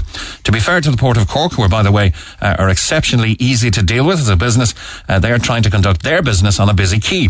And if even one car is left there during their working hours, it disrupts the entire workings of the docks. My advice to people, if they don't want a clamp, is to park on the right, or as the Port of Cork has suggested, choose on-street pay parking, or one of the many multi-storey car parks available in the city. Do not forget uh, that although the docks is not cordoned off, it's a private property area and a very busy uh, area indeed, and indeed a dangerous place to park. Let's be honest, clamping is an abhorrence, largely due to the attitude of the clampers themselves, but I can assure you, the Port of Cork are only doing this as a last resort, and so says Liam in Goldbergs. We have a statement from Infratech as well. Uh, one of a number of maintenance companies hired to, uh, we are one of a number of maintenance companies hired to maintain the traffic lights in uh, parts of the city. The lights that are going in at present are for cycle lanes to encourage people to get out of the car. We also uh, upgrading the lights to LED to make the units more environmentally friendly. The push buttons are uh, now being replaced by an audible button citywide, which is good news. The upgrade works start this week and will be complete by the end of the year. And the upgrade of the push button at the CUH has been on the agenda for quite a while. We'll finish with a little bit of music, and why would we not finish uh, with our Irish hopeful tonight? Irish Eurovision star Brooke Scullion, uh, and we'll be on our social media tonight uh, doing all things Eurovision. But here's the music that could take us all the way. That's our Irish hopeful Brooke Scullion taking the stage tonight in uh, Turin in Italy for the Eurovision Song Contest. My thanks to the programme's producers Seamus Whelan, Kevin Galvin and uh, Claire O'Connor for the Neil Prendeville Show today. Best of luck to Brooke tonight in the Eurovision.